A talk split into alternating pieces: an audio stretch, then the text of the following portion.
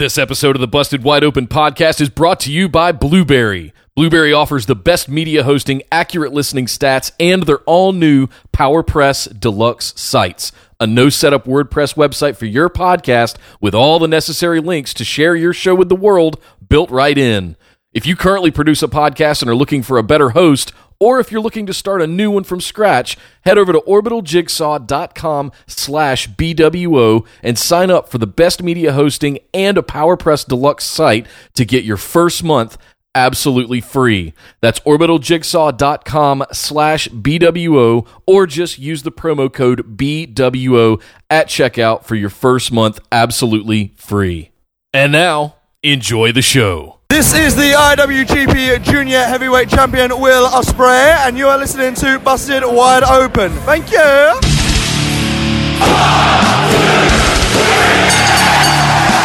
You're listening to the Busted Wide Open podcast, dropping the elbow on the hottest topics in sports entertainment and the world of professional wrestling. With your hosts, Nick Howell and Sir Ian Dangerous. Coming to you from the Orbital Jigsaw Network Arena in sunny Southern California.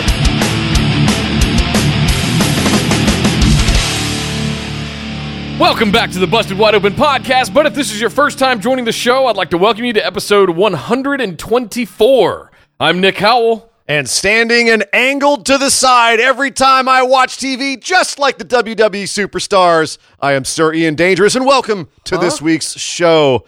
You know, every time they watch people in the ring, and they're always kind of like, hmm, they're kind of like standing to the side, like very presentational, like theatrically. No, you never noticed that. You, you always think Okay. that, you think that's natural the way they stand when they're watching other people compete in the ring. Okay. Well, anyway, I noticed it. And welcome to the show this week because there's lots of things that we noticed this week going on on not only WWE's programming, but also all around the world of wrestling. Not only are we going home to Fastlane, the next WWE pay per view this week, and we have all of the things that happened because of that. Lots of strange booking this week, and, and WWE's going all over the place with some of its major angles. But we also had the beginning of the Dusty Rhodes Tag Team Classic over in NXT. We had a number one contendership tournament for the Cruiserweight Championship happening over on 205 Live. New Japan had its 47th anniversary show, uh, which, by the way, I'm still giddy over. That that Ospreay Jay White match was absolutely amazing. But we got we got to talk about all of that, Nick. But before we do, we got to do some housekeeping. So why don't you handle that real quick? Yes, as always, guys, head over to Facebook and join us in the Busted Wide Open discussion group. Weekly themed uh, threads on all of the WWE shows, as well as access to our live chats that we do every single pay per view, such as this Sunday, Sunday, Sunday, Fastlane, WWE. Beer, beer, beer, beer. We will be having a live chat, so get on into the BWO discussion group. Join up and for the look for the events and join the live chat scheduled for Sunday for Fastlane. You can also find us on Twitter at BWO Podcast, YouTube at youtube.com slash C slash busted wide open. And of course, if you love this show and want to support what we do, head over to patreon.com slash BWO. Sign up for one of our awesome reward tiers. Get access to show notes, ability to ask us questions right here on the show, which uh, we will get to at the end of the show here. And, uh, you know, for a $10 a month tier, you can get access to some bonus episodes that are exclusive to our patrons that nobody else can hear. Ian, uh, I got to tell you, man, there there was a lot going on this week. There's going to be a lot going on this weekend. But before we talk about all of that stuff, we've got to get into the big news. Well, the first thing we have to discuss is that this week marked the passing of one of the great big men of all time, King Kong Bundy. King Kong Bundy passed away at 61 years old this week. And um, I, I have to admit, I actually thought, like, I remember Bundy very fondly because he was very big in the 80s. Uh, but he didn't have that long of a career. He kind of faded into No. the into obscurity after the mid '90s when he had a little comeback with the Million Dollar uh, Corporation. So it was, uh, and I actually I did a little research on him. I didn't realize this. Did you know that even though he headlined WrestleMania 2 with the steel cage match against Hulk Hogan, that was kind of his biggest moment. He Right. never won a single title in WWE. Mm. You realize that? No, I never, was- I never even put that together. Yeah, he was the heavyweight champ of a bunch of uh, NWA heavyweight champ, AWA, but he I, IPW, but he was never he never uh, not, never held anything in WWE, WWF at the time. He's one of those that are kind of like Iron Sheik for me in a way that, like, I remember him NWA stuff as a little kid, but I don't remember much beyond that. So it's I I'm much like you. I went on kind of on a little bit of a mission over the last couple of days, just watching some of his stuff, and you know, it, it's a shame. It's a shame he didn't get a bigger push because, like you say, he's one of the bigger, better big men, more prominent big men of the of that era. Yeah, you know, you you made a comparison to Iron Sheik. I'd actually compare him a little bit to like a Big John Studd, where unless you were really watching wrestling at the time, you probably don't really remember him. Um, the name is iconic because it's a very catchy name, but aside from that, like he didn't really. He had a big moment WrestleMania two, and aside from that, that was kind of it. And his comeback in the mid '90s was basically to put over Mabel, which I, it's you know to me is kind of like uh, new Coke trying to outdo old Coke. I don't get it. I don't get what they were trying to do there. Uh, so yeah, it was it was strange. It's it's funny because uh, a lot of mainstream people might only know him from Married with Children. You know, because they they actually what's funny is when they initially named the family the Bundys, it was actually after King Kong Bundy. And then they had the opportunity to have King Kong Bundy come in as Peg's older brother, who was a wrestler and they did they took it. He was on it for I think a couple episodes. So that's just that's all really funny. But yeah, no, like a, a, a smart guy, good character. So bummer, sixty one years old. Yeah, it's it, we're we're hitting this this stride in this time frame where, much like our '90s uh, rock stars that are passing too soon, uh, we're starting to see some of our iconic wrestlers of that era start to pass. And man, it's going to be a long few years of of, of a lot of these guys and, and us doing this every single week. Um, you know, honoring their legacy and, and things like that. So it, while it does make me sad, it's it's it it inspires me to go back and watch old wrestling again. That's a good And- point, man. Yeah, that's a, that's a good look some of it. that stuff is like forgotten era sort of Yeah. Legend, the days of yore. Yeah. you know, and it, but you go back and you watch where the business has come in 30, 40 years. It, it's pretty inspiring to see kind the kind of stuff they were doing even back then. Dude, it was actually really fun to go back and see like some of his stuff with Andre the Giant, which I never Yeah. got to see really as a kid. Um, but like the the time when he he broke Andre's ribs because he he landed on him, like there's some stuff like that. That's just it's good old stuff. So yeah, you make a good point, man. It's a good excuse to go back and and relive some of the stuff that they did. Um, but it would just be nicer if we had the excuse while they were still alive. It seems to be like wrestling seems to be one of those strange interests where a lot of your icons pass a little too early before their time. And even, you know, you can say like, oh, 60, 70, he lived a full life for a wrestler. That's still, that's still too young. Yeah, I agree. Uh, we also have some more bad news in the big news. Tommaso Ciampa, current NXT champion, one half of the reformed DIY, and bald bastard The son of a bitch. Oh, he uh, unfortunately is injured again. Before it was his knee. This time he has a severe neck injury, tweaked his neck, and uh, has to go have an anterior cervical fusion surgery. He actually, I think he had it earlier today or late yesterday. Uh, so he's had the surgery now. He's out. He's done. He cannot defend the title at Takeover New York. He will be out for eight to ten months. He's out, out till 2020.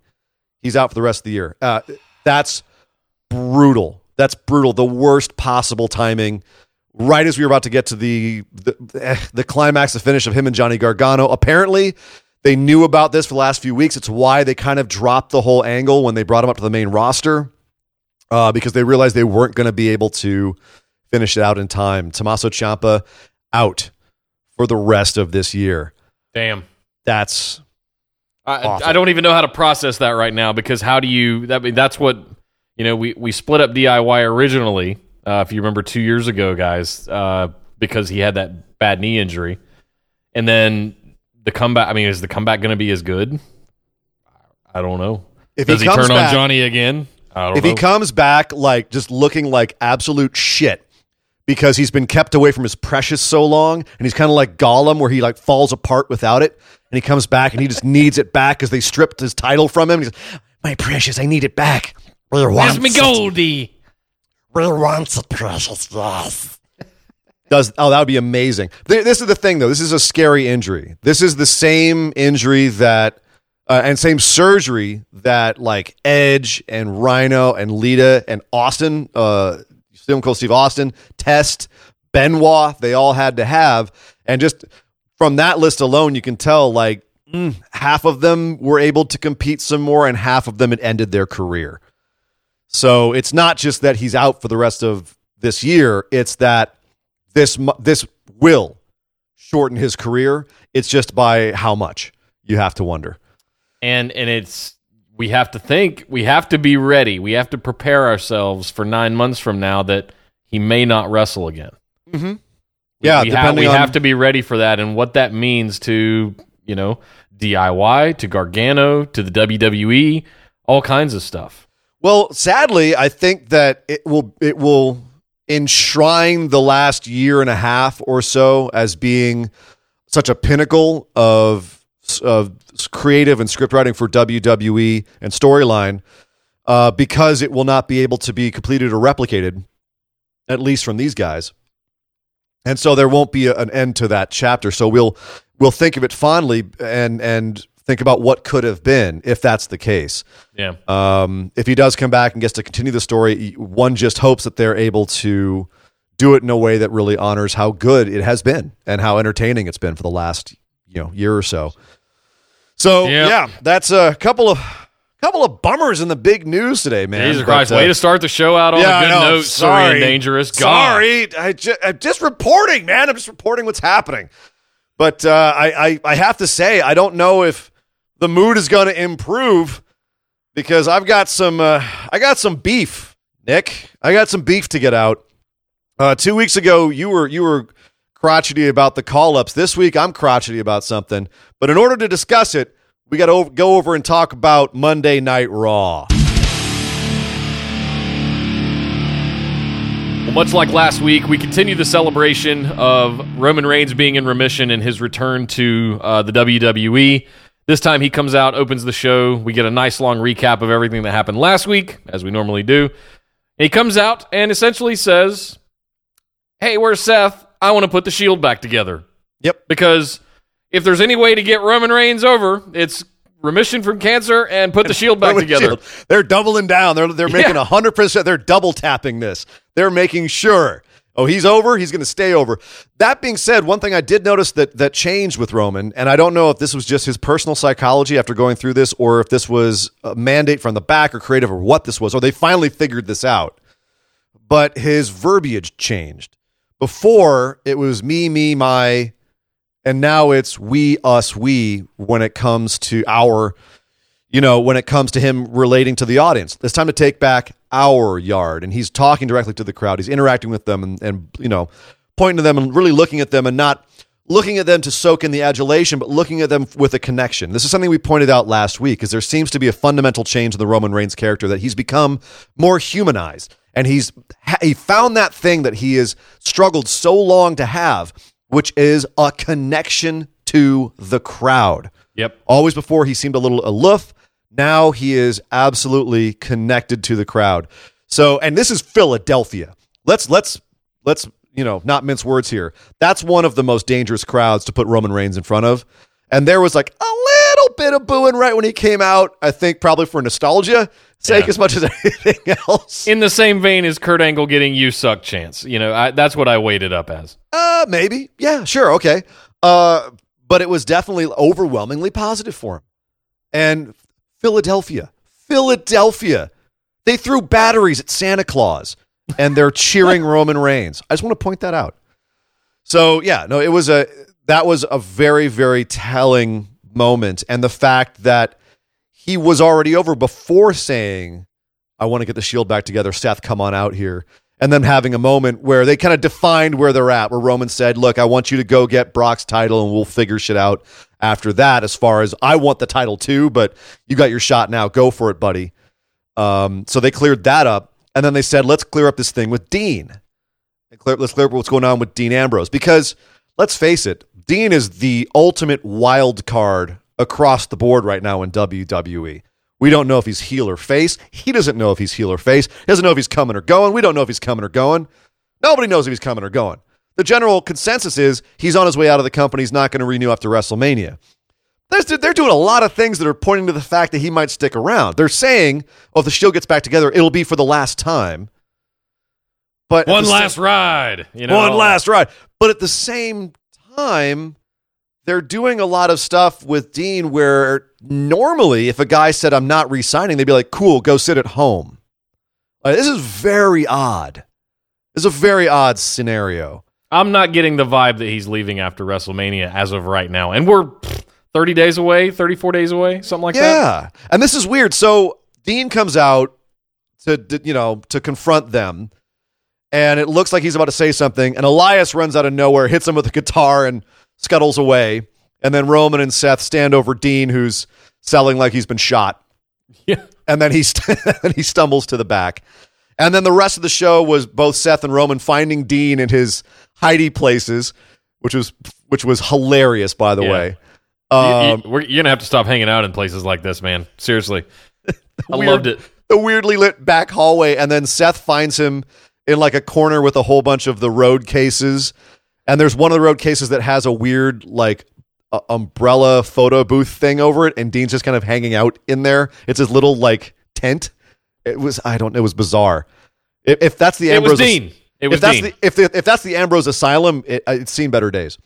Anyway, the point is, that the whole show they're trying to you know get on get Dean to join them, and he's just like, no, I've I've gone too far, I can't come back. He goes and has a, a match with Elias, loses clean, loses stone cold clean to Elias, and um and then all of the bad guys, you know, Baron Corbin, Bobby Lashley, Drew McIntyre, they all come out. They're all beating up Dean. Roman and Seth come out to save Dean. Um, excuse me. They come out, they get beaten down. Dean runs off into the crowd and goes to exit up the stairs. Then all the bad guys beat them down. Dean agonizes over it and then comes back down, saves them. And then they have the nice little moment at the end where Dean finally puts his fist out and they all join. The Shield is reunited again. And we find out that we have a match at Fastlane Bobby Lashley, Baron Corbin, Drew McIntyre versus the newly reunited Shield.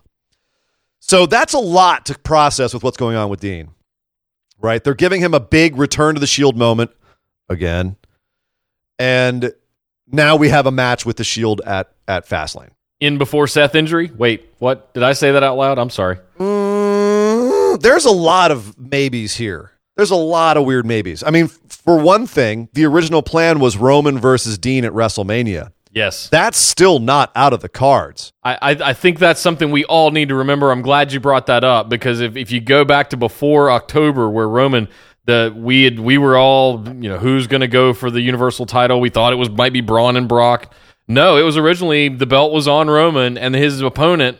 He was going to keep it till Mania, and his opponent was going to be Ambrose. Yeah. And I'm sitting here processing like how we could even get there, but wow, okay. And now he's back. Now Dean's back in the picture. He's still a little frantic and all over the place.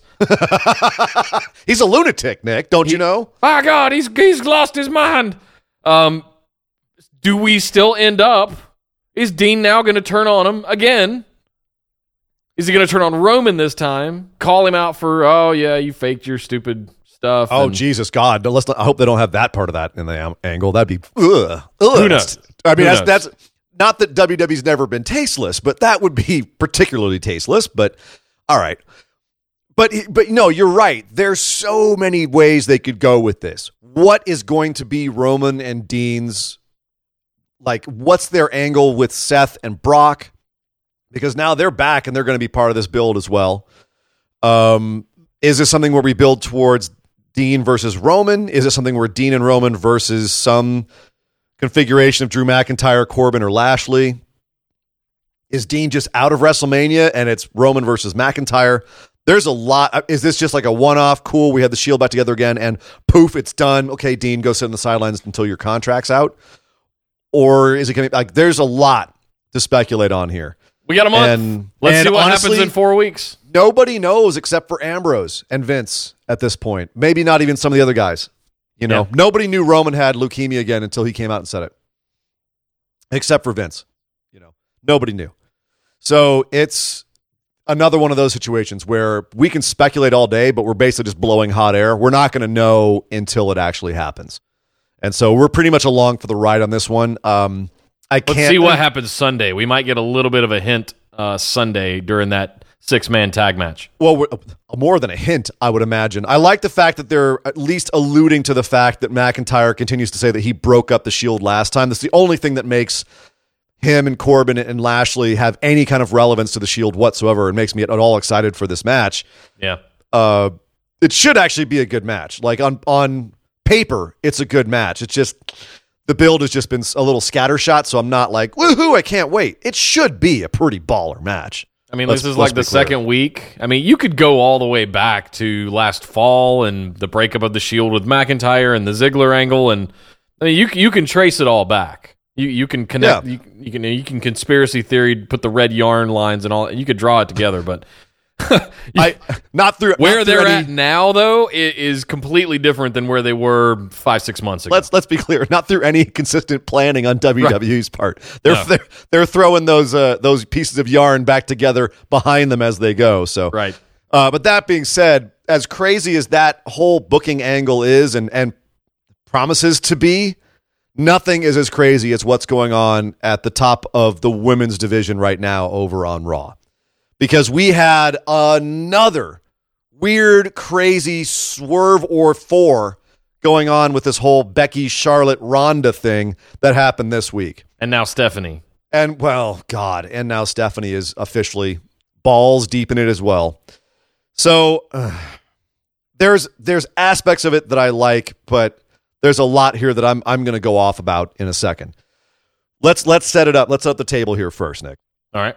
We had uh we had Stephanie being mad for Ronda Rousey putting laying down her title last week and uh, apparently saying she was no longer the champ. She said it was quote blasphemous. I never I never remember her making that statement. By the way, She just laid it down.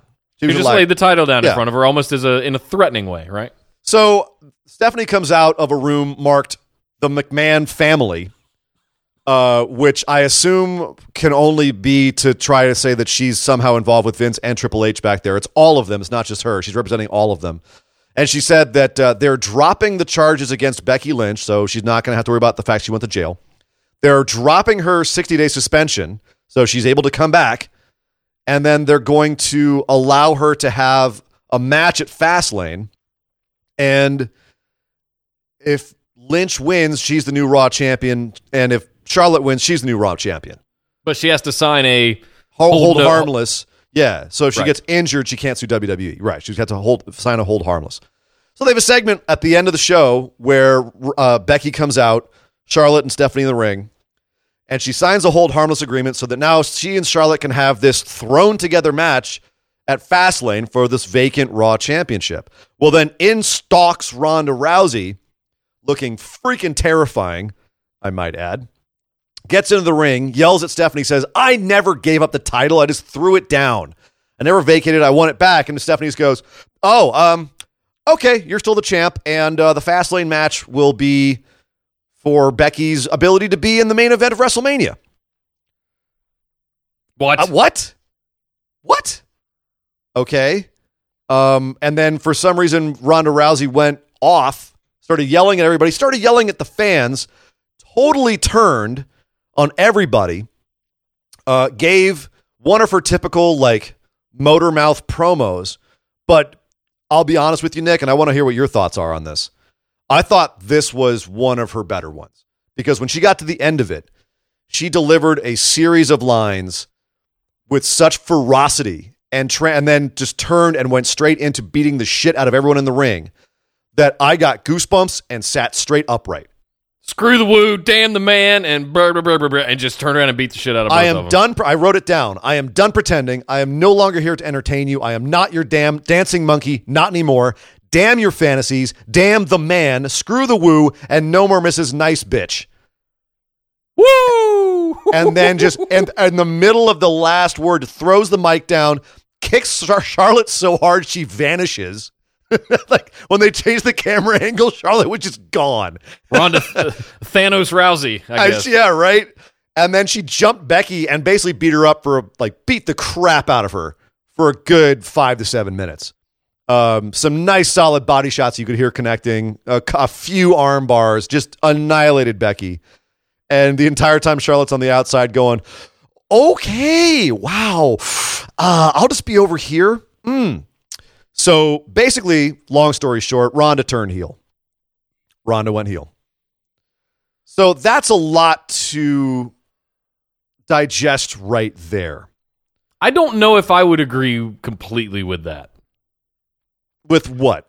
I think I sent you a text. My initial gut feeling was in an effort to, I'm going to do air quotes, Roman Reigns, Ronda Rousey, did they try, did they just successfully supplant some of the heat for, from Becky onto Ronda Rousey with that promo and those actions in a very defiant kind of way? Because that's what it felt like. It wasn't just a straight heel turn to me. It was, there was something defiant about that towards the McMahons. And that's what that's what I felt initially. I, I hear you. Throughout the week I've thought about it more and more. And, and I, I just I can't get around my head around it being a heel turn. It doesn't make any sense for her to turn heel with those two. Or for anything to change, really, other than her going anti anti corporate anti McMahon's. This didn't feel like she went anti corporate. This feel like she went just felt like she went anti everyone. And it's to me, it's more that they couldn't keep her getting cheered by the fans when Becky was around, so they had to just turn into the boos and Okay. say, "Hey, Ronda, you're going to get booed. You're playing a bad guy." And I think that's a bit of an easier task for them as far as creative goes and also as presentation and everything else than trying to keep her as some sort of nebulous face character against Becky who you just can't put anybody against. Then Right? she They- doesn't get to come down the ramp, big smiley, high fiving kids anymore. They- You know- They've got you to know what? commit if that's, the case. Right, I agree. And it'll be curious to see how they present her going forward, whether she gets involved in the match at Fastlane, which I suspect she will, because Becky is so messed up in kayfabe. Um, and, and how they'll present her going forward if she'll just stalk out to the ring. By the way, if that's what they do, I like that. I, Yeah. I never was a fan of her smiley happy thing, other than the contrast it would give you to when she went scary Ronda. Yeah, but I I'd like to have Ronda. Scary Ronda all the time. That's what I'm saying. Scary Ronda all the time. Ain't- I'm not going to be mad at that either. Um, so this was also weird because we're, this is following a whole week of of Ronda and Becky on Twitter going back and forth and breaking kayfabe right and left, and this whole thing felt like Ronda just finally quote dropped the script and just went off and was like, "Hey, by the way, I'm a killer. I'm going to kill people." So all of that is fine. Are you ready for this, Nick? Here's my here here it comes. I know you said before the show you wanted to, you needed a minute, so I'm I'm gonna need a minute here. the floor is yours, sir. So here's the problem with this whole Becky build. And here is the biggest issue I have with all of the different strange moving parts they're throwing in on this. Is they are absolutely convoluting a storyline that did not need to be convoluted. And that's not helping the major characters in the storyline. It's not helping people to get hyped for this match. It's hard to get hype for this match when you don't know who's coming or going. It's hard to get hype for this match when you can't feel like you can relate to Becky because she's always goddamn injured and is having to oversell this stupid leg, which takes away any kind of feeling of excitement around her and and every time she comes to the ring and is actually allowed to speak these days she's not giving these fire promos she's sounding like a cocky whiny little kid who's not getting her way as opposed to the badass who we all want to see her be and the problem is that this goes back all the way to the initial point where she became this over because last year they had her building up in the early part of the year and winning matches and then getting herself a title shot, which Charlotte inserted herself into. And when Charlotte won the title and snaked it from Becky, the the creative guys thought that that was going to mean that we were all going to side with Charlotte. And when Becky turned on her in that situation, we'd all boo Becky. The opposite happened. Becky went way over. We everyone cheered for Becky. That was the beginning of this whole the man thing. And it took them a couple of months to figure out that Becky was, in fact, an anti hero face that they should push as such. But they finally figured it out and they were off to the races. And then, she was, she became the man. And then the next big uh, roadblock was Nia Jax punching her in the face, which on the one hand created one of the most iconic moments of this super huge rise for Becky but it also stopped her from being at Survivor Series in the match that everyone had wanted to see her in, which was Ronda Rousey. Now, that may have been partially kayfabe because they realized the big money match was Becky and Ronda. Okay, cool. So at this point, you have Charlotte going up against Ronda, turning heel, and Becky has a clear path to Ronda at WrestleMania, right? All she has to do is win the Royal Rumble. She can face Ronda at WrestleMania. Boom. Clear path, no problem. But then we have to get through the Royal Rumble, and it's fine because Becky loses to Asuka, but then comes back and wins the Royal Rumble against Charlotte with a bum leg. Fine, cool. We have our and she then she picks Ronda. Boom, clear path to WrestleMania, right? No problem. We've figured out these little bumps with Charlotte and, and Ronda at Survivor Series. We have a clear path to WrestleMania. But then we have this whole strange kerfuffle with the authority where Becky gets in trouble with them, right, with Stephanie and Hunter, and has to apologize to them, and they let her apologize on TV, right? I mean, right there, right there, you could have had a feud with Nia Jax, right? That would have been a great feud.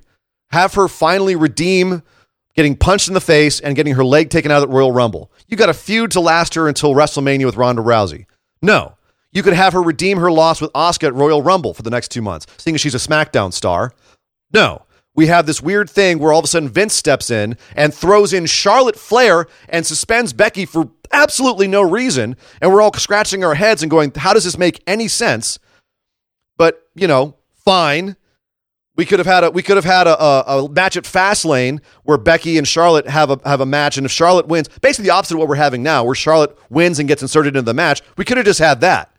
But no, we have to have this whole suspension angle when Becky coming back. And okay, but we had a clear path, and we have Charlotte, Becky, and Ronda. But no, we have to have this whole extra thing where it's it. Becky goes to jail.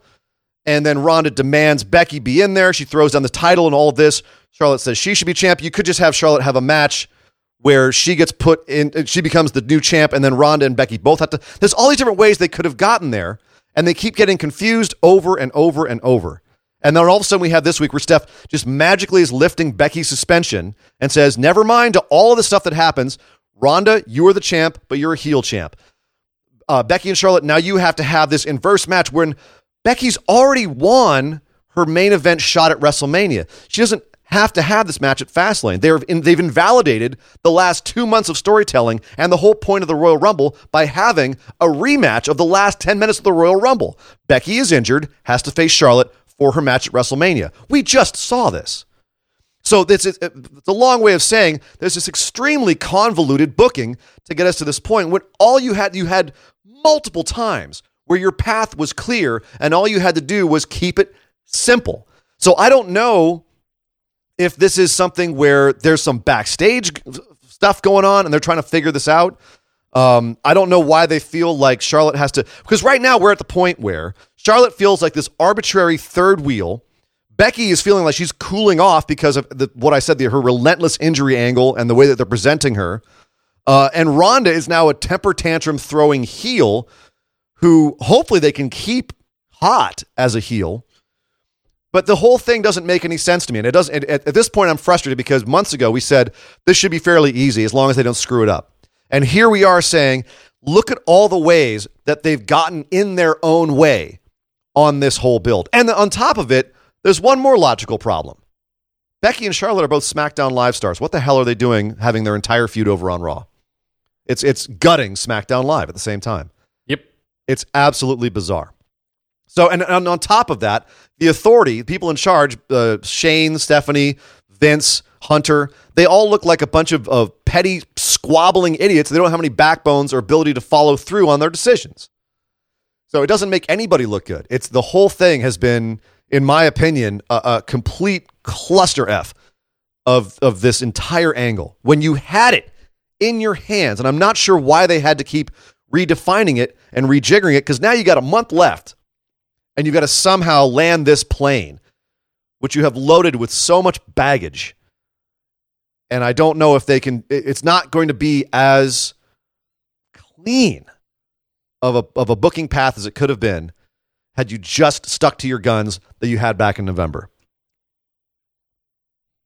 Had you just left well enough alone. You leave, leave well enough alone. This is, it was, this is it was exhibit the, A. It was on autopilot. It- it- Once it- once Becky dude. turned on Charlotte after uh, SummerSlam, and once the whole Nia Jax thing happened prior to Survivor Series, that was the captain putting the plane on autopilot. that's you and going you had into the car sit wash. back and fold your arms Yes. and let it happen. You're going to the car wash, you put the car in neutral, you let the car wash take over because everything's set from there. But this is exhibit A of why you should write the build first and then just let it be and don't try to keep rejiggering things at the last minute and making things up on a day to day basis. It's madness. It's madness. How many times have we seen this company do this though? And again, you and I tried to run a very positive podcast where we uh, we admit that we watch WWE because we like the product. We have a long history with the company we see their faults, but we also see their their upsides, and we try to uh, focus on the positives. But man, when they do stuff like this, it just it it's hard not to pull your hair out and say, "Come on, guys."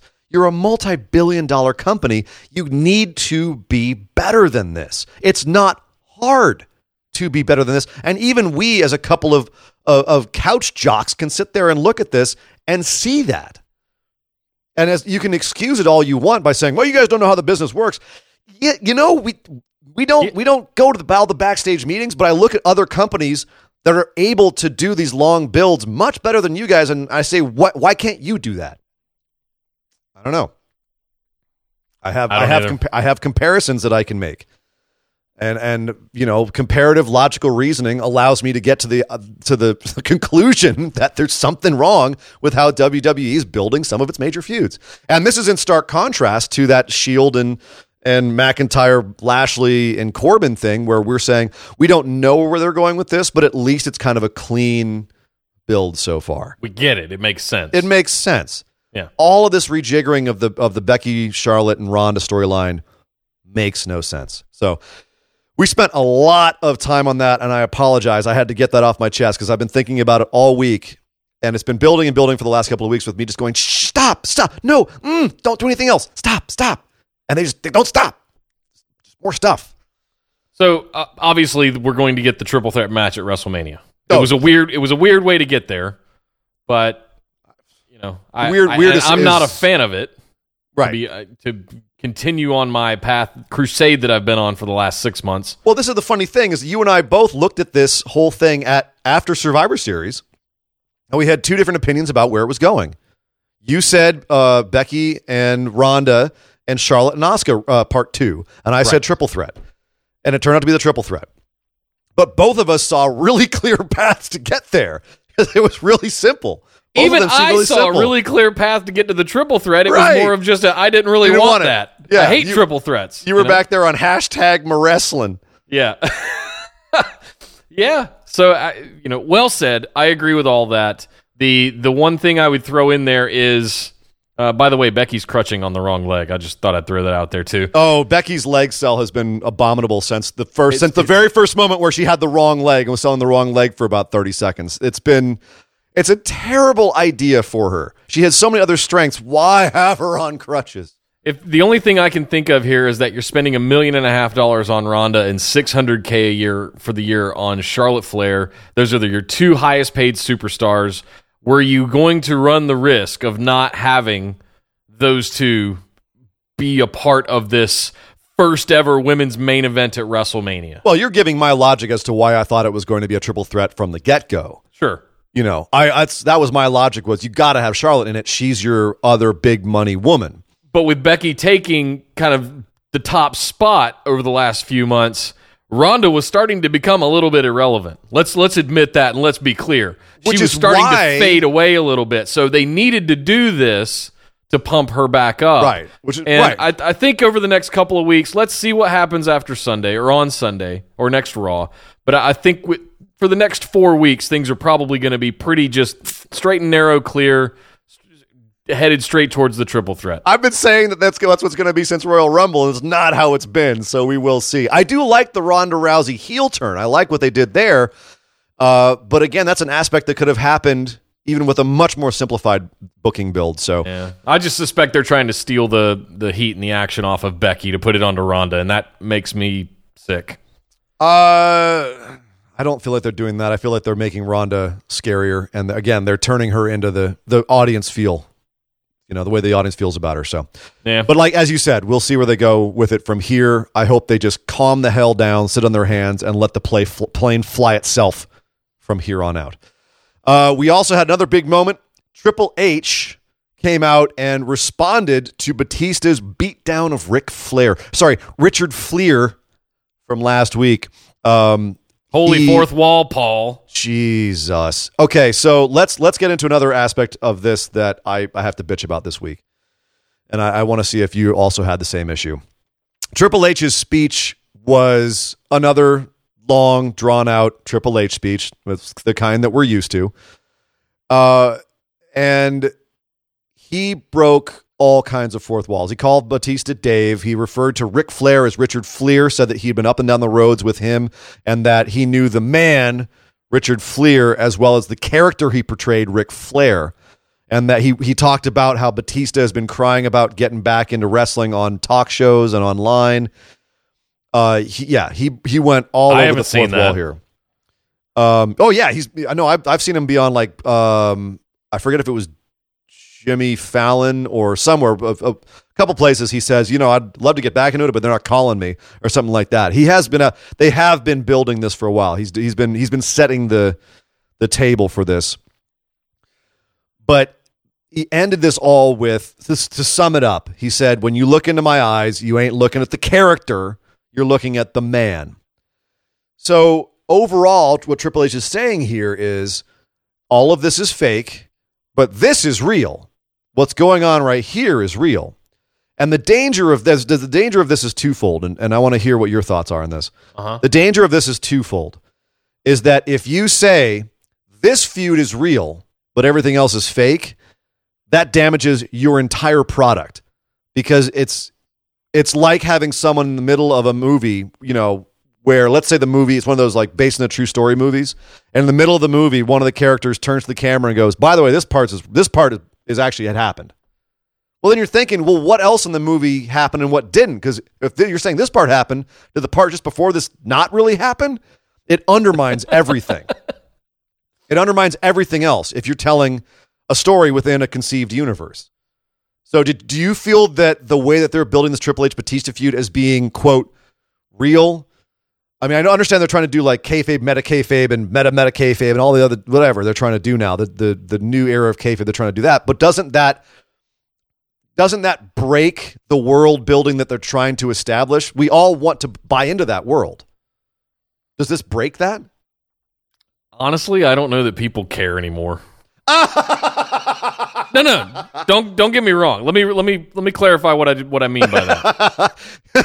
you care too much, Ian. Oh, I, I don't Oh. know that people Oh, oh god. are going to be that broken up about that level of uh, you know breaking things down and there's something that humanizes it in a way when you take bring in personal conflict like that and i think that's what he was going for you're 100% right it completely screws up everything else you got going on because if this is legit and that's not then well why am i even watching this in the first place Right, exactly. it's all supposed to be fantasy choreographed sports entertainment right but we need to believe in the stories and that the stories are real. But if you are now telling me that, okay, well, only when they drop the quote characters is it real, then we look at something like what happened just before this and just after this on the show and go, okay, well, is Becky and Ronda real? Is the revival versus Aleister Black and Johnny Gargano, or sorry, Aleister Black and Ricochet, is that real?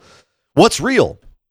You know, what are what can we invest in? And even if it's subconscious, even if it's just like, oh yeah, I don't care about this as much because they're not using their real names. They, they've done this plenty of times. Uh, Not- you know, they have, but like not like this. Like they they've they've jabbed at who they are in real life. But I I mean, when you essentially unmask Ric Flair of all people in a storyline, that's I don't know. It's rubbing me a little bit. That aspect is rubbing me the wrong way. Other aspects I like. I'm still looking forward to this. I'm just I'm nitpicking at, at, at a choice they made with this particular setup. Uh, I think it will be intense. I think it'll be a fun match. I like that Batista is playing this cocky a hole, this just scumbag uh, character. It, it works great for him. I think it's very natural. no, I agree. It's, know, it's fantastic. He's And turning the- off a lot of the charisma that made him famous with Guardians of the Galaxy, is what I mean. Yeah, and the whole slants towards you know the cities, of course, obvious jabs, but you know, Or uh, AKA Cheap Heat, where he was saying, uh, "I don't there's want to no- show." I would never be seen would- alive in Philadelphia. Yeah. But Pittsburgh, they're not so, so bad. tomorrow. Yep. Uh, that was. And doing it all on Twitter and social media and different. ang- I mean, it's it's modern, you know. So I don't take away from the idea that it's it's a new generation. They're into um, different things. They like the humanization of things. Uh, so I I don't know. I, back in the '80s and '90s, it was all about how crazy can they get? Who is this crazy character in face paint and with ribbons hanging off of him? And what is he going to do? And what are his superpowers? And now it seems to be a little bit more. It does seem to be baked in reality. You don't have a lot of like superheroes, right? Yep.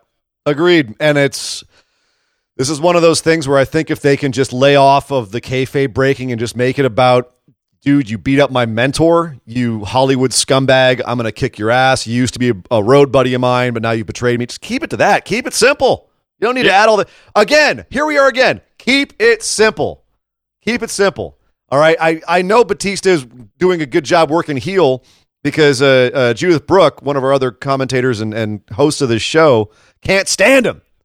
She can't stand him. That's how I know he's a good heel because she, she, gets she gets worked by the really good heels. like she can't even look at Corbin. She used to. We have we have a. Uh, the three of us went to an NXT event back in the day, and Drew McIntyre was the NXT champ and uh, we got a picture with her and Drew McIntyre, and they're all smiley and happy together. And and now Drew McIntyre's heel, and she can't stand to look at him anymore. She's like, "I thought I liked you. You, You betrayed me." You betrayed me." It's great. So uh, you know, it's it's uh, I, that's how I know Batista's doing a good job because he just he just feels smarmy. He feels Yeah. gross. I love it. I love Yeah. it. Uh, moving on, we had, as we mentioned, a tag team match. The Revival versus Aleister Black and Ricochet happened. Uh, this was actually a title match for the Revival's championship, but it was interrupted by Chad Gable and Bobby Roode, former champions, who came out, interfered, cost uh, Ricochet and Black the match, but it set up a triple threat tag team match for the titles at Fastlane. Was the do do you one Nick? Do you think that Ricochet and Aleister Black should be in the title picture already? No. Two. Okay. I was going to get through all the Next. then- all right. That was simple. Uh, do you like the idea of all three of these teams being at the top of the Raw tag division? No. Next. do you think this is a good way to revitalize the Raw tag division because now you have three top tag teams that are all in some way exciting and you could see any one of them as champions? No. You have one top tag team. Which one's that? The the revival. You don't think that Aleister Black and Ricochet is a top tag team or or Gable not, and I, I do not. Really? Why not? Neither of them. Be- because they're not tag teams. They're not legit tag. They were two singles guys that got thrown together. We've been over this. I understand. It, it- where's where's AOP? Where's you know? That's hell, actually- bring back the Bludgeon Brothers for God's sakes. You know, AOP, eh, well, you can't, but AOP, half of them is currently involved in the major storyline on SmackDown. I understand. But but no, you're no, you nailed it on the head. AOP is the big question as to where they are because we had another match later on in the show that we'll talk about in a second. Actually, I'll just I'll throw it in now because we can just get out of the way. The other part of the Raw Tag Division, you had Heavy Machinery had a gauntlet match where they beat uh, Kurt uh, Kurt Hawkins and Zack Ryder, the B Team and the Ascension in sequence. Which, as I've said before, I freaking hate it when they do. They when they do tournament like or uh, sorry uh, gauntlet matches like this, and you have one team shred all the rest because now you've just murdered the B team, Ryder Hawkins and Ascension. They're dead. They're all Yep. dead. You've just established that this one team is head and shoulders better than they are. Boom. So now you've got you've got. But that being said, Nick, now you've got four potentially five viable tag teams on Raw. So hear me out because I know you just said no to all those things, especially because two of these teams are, as you said, normally singles wrestlers. But sing- the singles picture on Raw is really packed right now. So now we have this is kind of what we asked for, though, wasn't it? To have five legitimate tag teams on Raw. Right? We got AOP, Heavy Machinery, Gable Roode, Black Ricochet, and the Revival. Any one of those teams tomorrow could be champs, and we'd believe it. Isn't that kind of what we were asking for? I count. So here's my count. I count or the revival. I count AOP. I count the B team. I count Oh, the Ascension. Right. I count heavy Well, machinery. The- th- these this idea that we're throwing two single stars that are better separate than they are together into this tag team and putting belts on them is absolutely effing absurd. So you're going to let stop. your bias against two singles wrestlers as a tag team uh, overshadow the fact that they now have a viable tag division on Raw. they've they've had one. You feel like the B team and the Ascension, with as much as they've ruined them, are still a quote viable tag team. They could be in, in three months. They could be. Okay, I'll agree with that because uh, you know I've I've gone on, on record as saying that you can build up anybody to the championship in a in a few months, and You that's have a true. A unified theme, a single name of the team, not the two of them, and guys that have actually worked tag team matches for an extended period of time. Those are kind of my qualifiers. So yeah, I mean, At the Ascension have been a, the Ascension have been a team forever. Heavy Machinery's been a team forever. Revival's been a team for Jesus Christ forever. Literally, Um, fifteen years. Yeah. Yeah. So yes, that's you've got a viable tag division. You don't need Ricochet and Aleister Black and Gable and Roode. Use the people that you have. This was kind of the whole rant about the stupid NXT call ups and putting them in tag matches. Yep, I agree with that. But I'm saying now that we're here, uh, is you know can you can you step back and accept what they have right here, or or or is just no? I and if they if you have anything to do with singles wrestling, uh, so at what point to you does a singles wrestling tag team become a tag team? Like what what point did Sheamus and Cesaro become the bar for you, or have they still not the, become? the name was was good, but they should have given them a different Tron and a different theme that that differentiated from their singles entrances. That it's an identity thing. It's optics, right? It's not about the two guys that are in the ring. It's a unified experience between the team. Even the New Day. See, I would The argue at this point, of that, them. but at this point, Gable and Roode have a more unified entrance than the Bar do, even though they kind of you know copped it from from. Uh, They're just Roode's using entrance. Roode's entrance. Yeah. essentially. But they've they've figured out a way to make it work the same way that they've done with Sheamus and Cesaro, where they've just cobbled it together, but it works. The bar entrance at this point is kind of iconic, even though the Tron is still a jumble, and they've smashed their their uh, their two uh, entrance musics together, their two themes together. It's still an iconic entrance. So I'm saying, at what point does that happen? Obviously, I I agree. Black and Ricochet are still about as far from a unified tag team as you get, and I frankly wouldn't be surprised if Black went heel and turned on Ricochet at some point here in the next little bit, and I could be totally happy with them going and having a feud because that would be awesome. But I still say at this point, Gable and Roode are in that nebulous bar territory where they're moving into being a pretty awesome tag team. Uh, I'm just saying. So Dick Heel in a suit. Bobby Roode needs to manifest itself here after two years of me saying this. Make it happen, WWE, because we know you listen. That that he he was awesome in NXT. And you guys seem to be in love with NXT superstars, right? He was the champ. this What are you doing with him? This hashtag more wrestling moment brought to you by Nick Howell.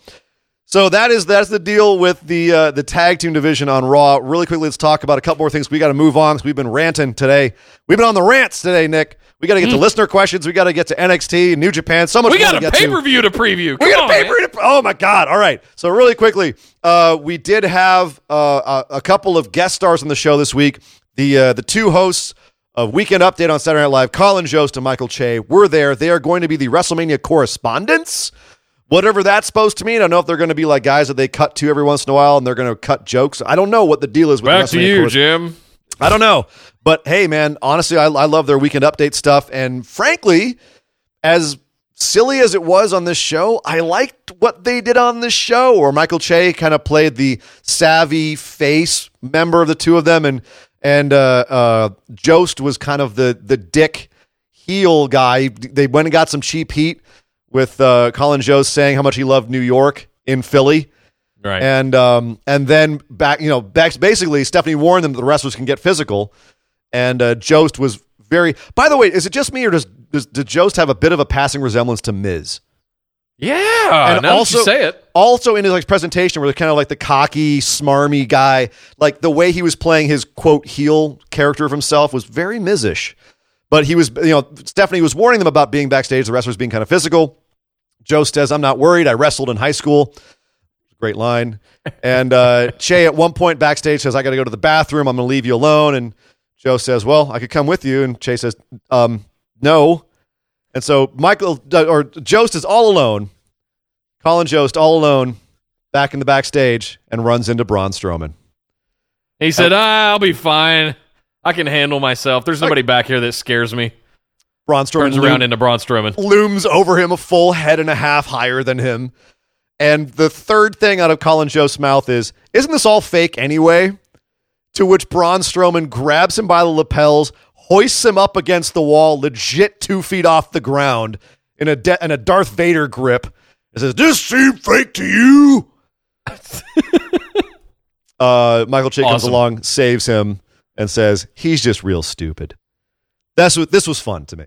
I, I, but here's the thing: Are we heading back into like a host era for WWE, or is this just like a one-off for WrestleMania? They're kind of promoting that. Uh, what do you think? Is this? I, I look at it as, as Pat McAfee sitting on the commentary desk. You know, it, it's a lot of fun. Hopefully, it's in small doses or it's Yes. just pre-show fodder kind of stuff, and it does not interfere with the progression of the matches on the main show. Yes, That's my hope. I hundred percent agree with you. In small doses, this was fun.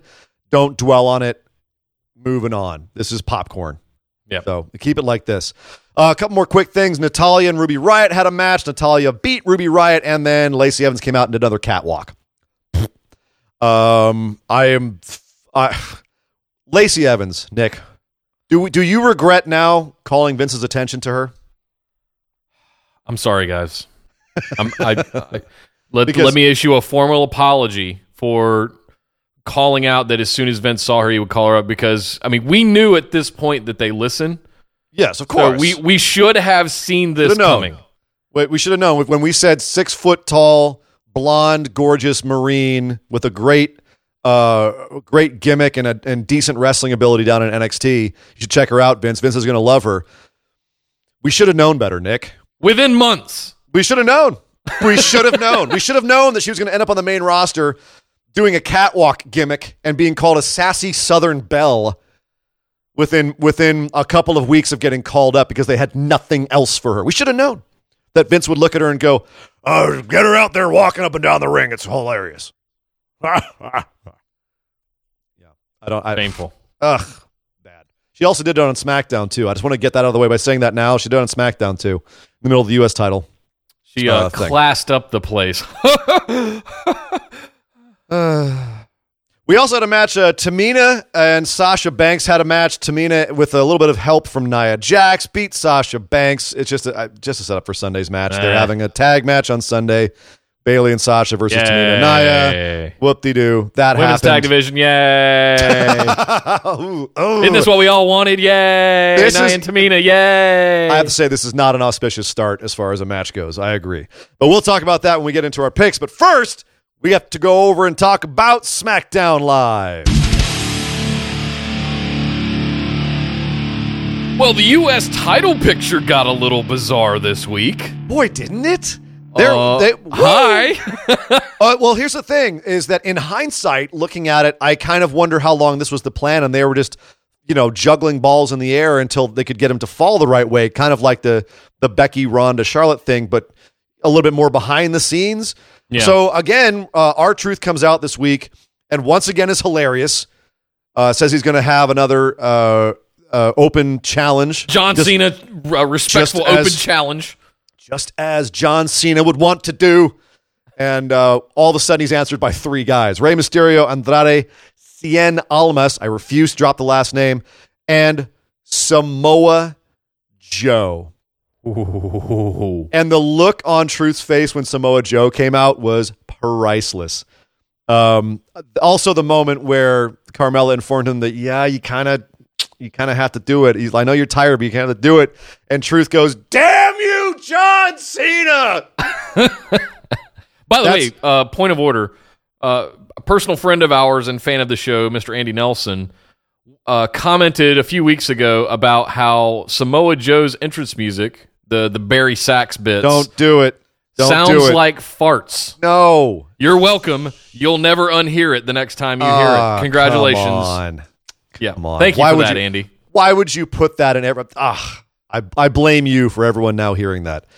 Um, he just ate he ate too many Samoa Girl Scout cookies, is what it And was. Andy and I are 12.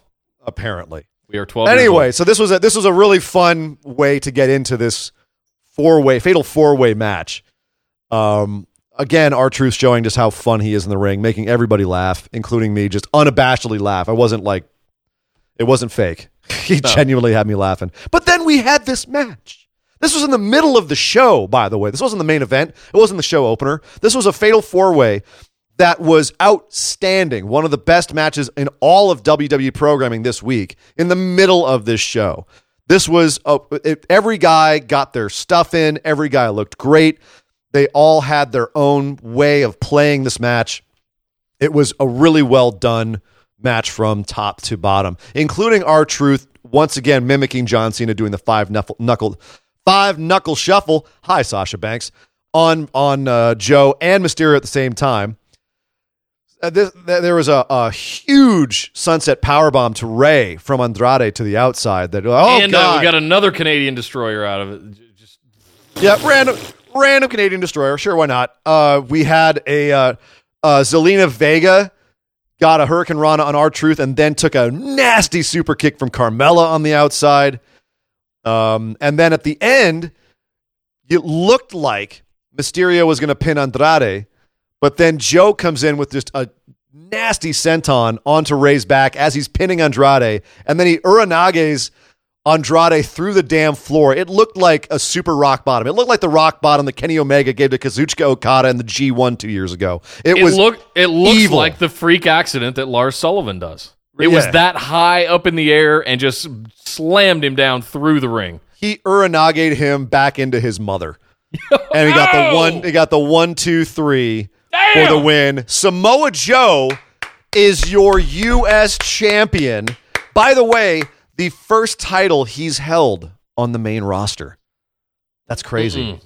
So Fantastic. I was ecstatic Here's the uh, when I saw them finally put a belt on Joe. No kidding. And I felt bad for R-Truth. I would have liked this to run longer. I thought it was strange because you and I both thought that Rey and Andrade were going to head for the for the United uh, the U.S. title.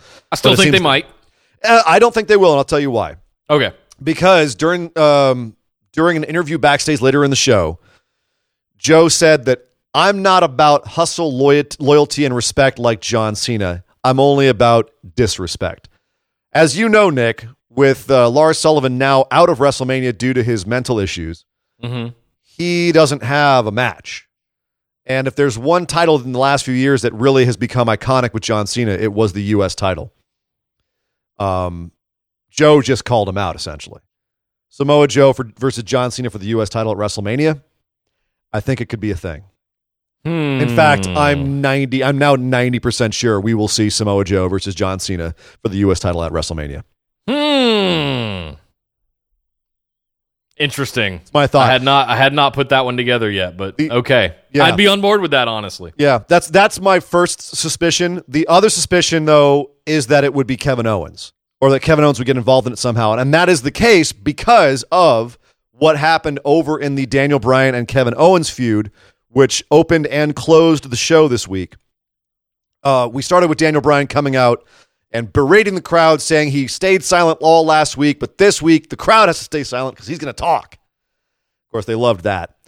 And Kevin Owens came out to essentially, in my opinion, reveal his new character and clarify what exactly this feud was going to be between him and Daniel Bryan. Well, and you the forgot the them, part where they let Rowan actually speak this week. well, he said four words. Shut up. Listen to Daniel Bryan. um, but no, so th- so Kevin Owens comes out and essentially says, "I'm a man of the people now." This uh, long story short. Um, he said that he was at home with his family watching the product on TV, uh, as the rest of the fans do, and he understood how they. And now I'm a member of the WWE universe, and the one person I couldn't stand on the programming was you, Daniel Bryan, because you're so full of yourself and you want to talk down to these people. Well, all they're trying to do is just be good people. Kevin Owens is, is full on into his man of the people persona that I was saying it looked like he was going to be for the last few weeks with all of those uh, phone, whatever you want to call it, selfie videos he was sending in and Yeah. whatnot. He they, that's exactly what they're doing with him. Berating his kid about change. Hashtag dad bod. Yeah. So, but here's the thing: I really like this Kevin Owens character as much as I love the Daniel Bryan character. Like this is that's perfect for him because he looks like the everyman. But what that guy can do in the ring is not everyman stuff. And his face moves are going to be so much different than his heel moves because he's going to be able to do a lot more of those hope spots and high flying things that he is known for that we haven't seen in the WWE. Yeah. And So- he gave a little wink wink with the bottom line. That's the bottom Uh, line. Yeah, definitely throwing some love to Stone Cold, especially because the stunner does seem like it's going to be his new finisher. And, and he's doing it very, very well. He's a good for one. That, for the record. He has a good one. So he ends up getting into the ring. Rowan ends up palm slamming him. We have a match made for later Kevin Owens versus Rowan later in the show. That ends up in a DQ because Daniel Bryan gets involved. They both start beating up Kevin Owens, and Mustafa Ali runs out for the save randomly. What's up with Mustafa Ali being involved in this somehow? What's going Oh, on God. there? Oh.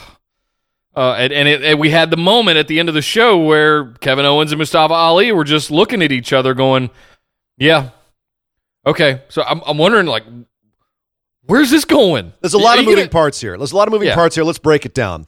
There's also one the one aspect we haven't mentioned yet, which is Kofi Kingston, who was notoriously absent on a on assignment in India. They had a promotional tour he and the rest of the New Day in India, which they pointed out, uh, which was conspicuous because it made it seem like the, the management was quote screwing Kofi because he wasn't allowed to be around because he didn't they didn't want him involved in the title picture. He wasn't quote deserving.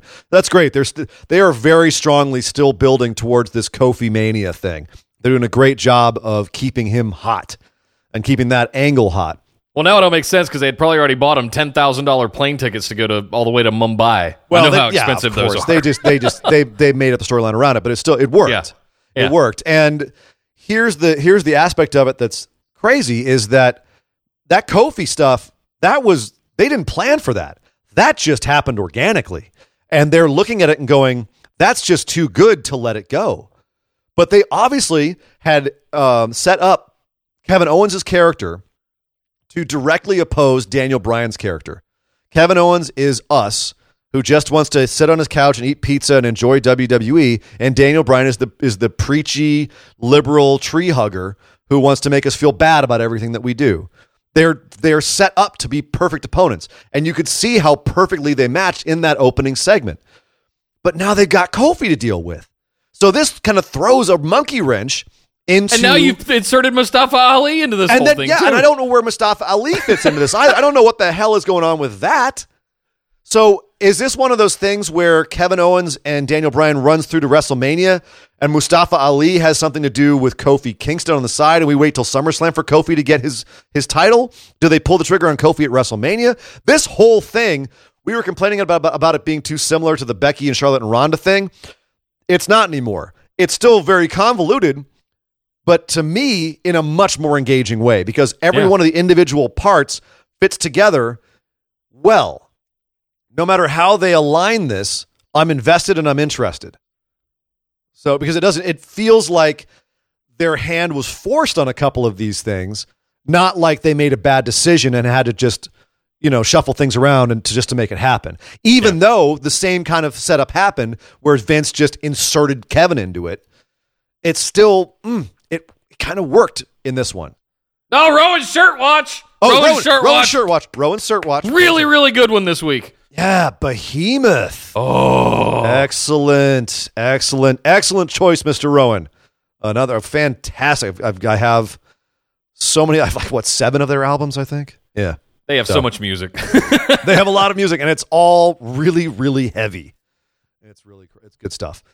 Uh, highly recommend that band. So yeah, uh, good stuff happening with Kevin Owens and Daniel Bryan. Looking forward to their match. I I just actually rewatched uh, so like their PWG stuff, Kevin Steen versus Brian Danielson, and some of their Ring of Honor stuff from uh, 07, 08. I gotta look, look, yeah, from way back. These guys go way back, way back with this uh, with their ability to to to be in a ring together.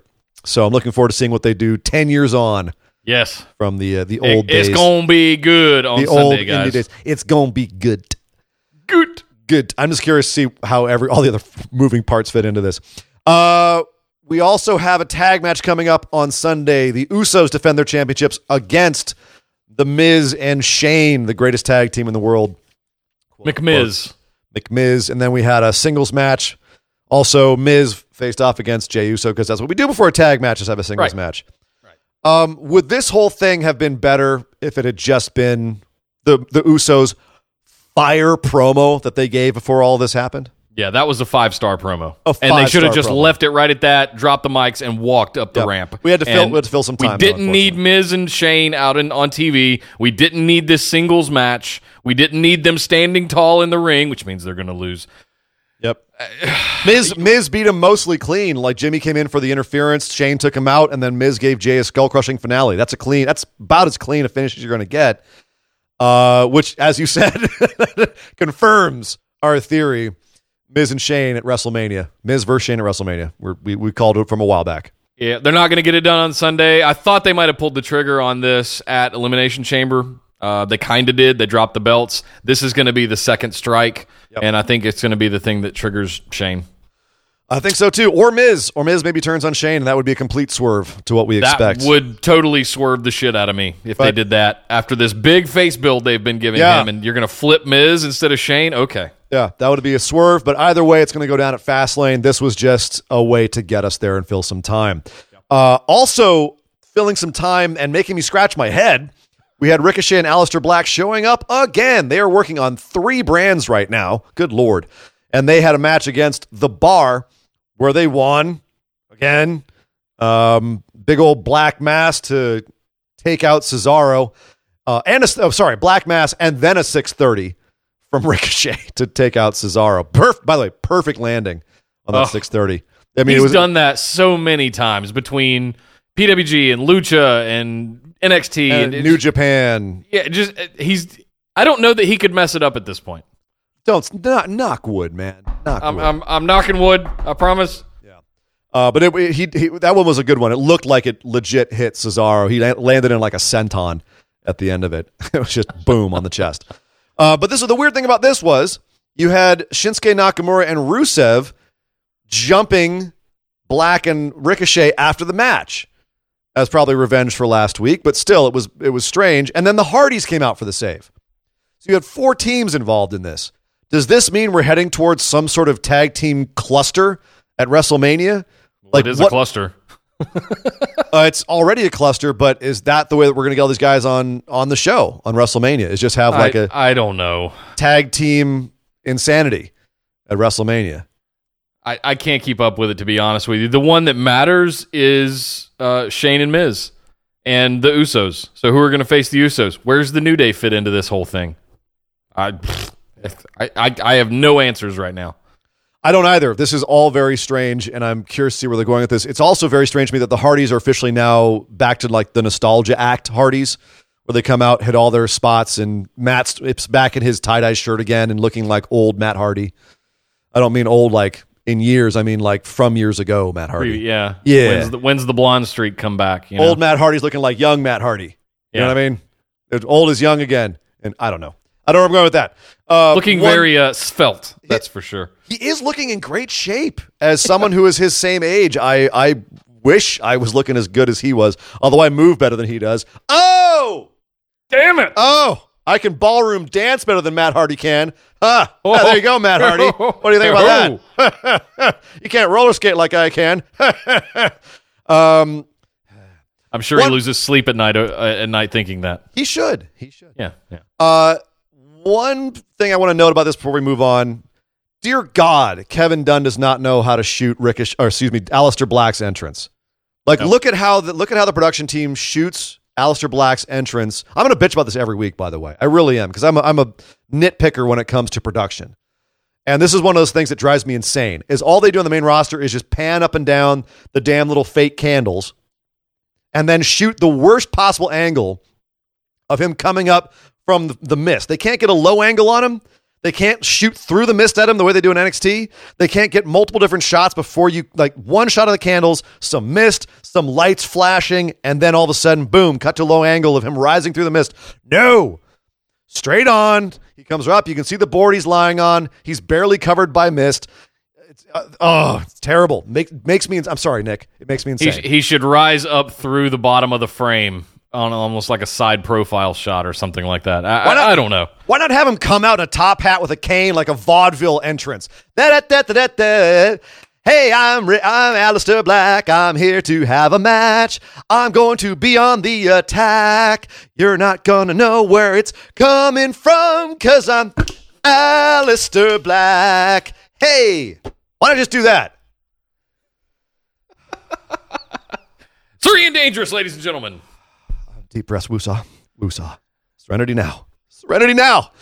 Uh, I don't know on. what's going on with the tag division at all. I have no. All right, well, let's move on then. 'cause I- well, well, let's move on because I have no idea why they're pushing Mandy Rose as hard as they are, but they are pushing her really hard. Remember that whole angle where she and Naomi were having beef? Well, she squashed, squashed Naomi this week. Yep. Good. 45 Bye. second, Be done. Be done with it, so she can go face Asuka. 45 second match. She and Sonya walk up the ramp gloating. Asuka shows up behind them like a demon and annihilates both of them, and then grins and Yelling in. Japanese the whole time. great. I told you this is what needs to happen. I love it. I'm scared though because Asuka looked strong and stood tall, and you know what that means for Don't you stop. I'm just saying. I'm just saying. I'm not trying to put that evil on you. I'm just saying that that worried me. Uh, we also had Charlotte and Becky. They had a uh, uh, uh, uh, uh, discussion uh, at the uh, the main event section of the match or the, of the show. Excuse me. Um, yeah, this was basically uh, Charlotte was out there being smarmy. Becky Lynch comes out. They have a stare down, talk some smack, uh, and then finally. Becky says a damaged person's got nothing left to lose, and then Charlotte says, "Oh, really?" Kicks the crutch out, starts beating the crap out of Becky, and says, "Hey, nothing left to lose, huh? Nothing left to lose." Becky fights back, puts Charlotte in the armbar, refuses to release it, and uh, Flair stumbles up the ramp as Becky's in the ring grinning, and everyone's chanting, "Becky, Becky, Becky," and that was that. Is Raw Vince hot shotting everything into oblivion, and SmackDown is them trying to put the up the pieces back together?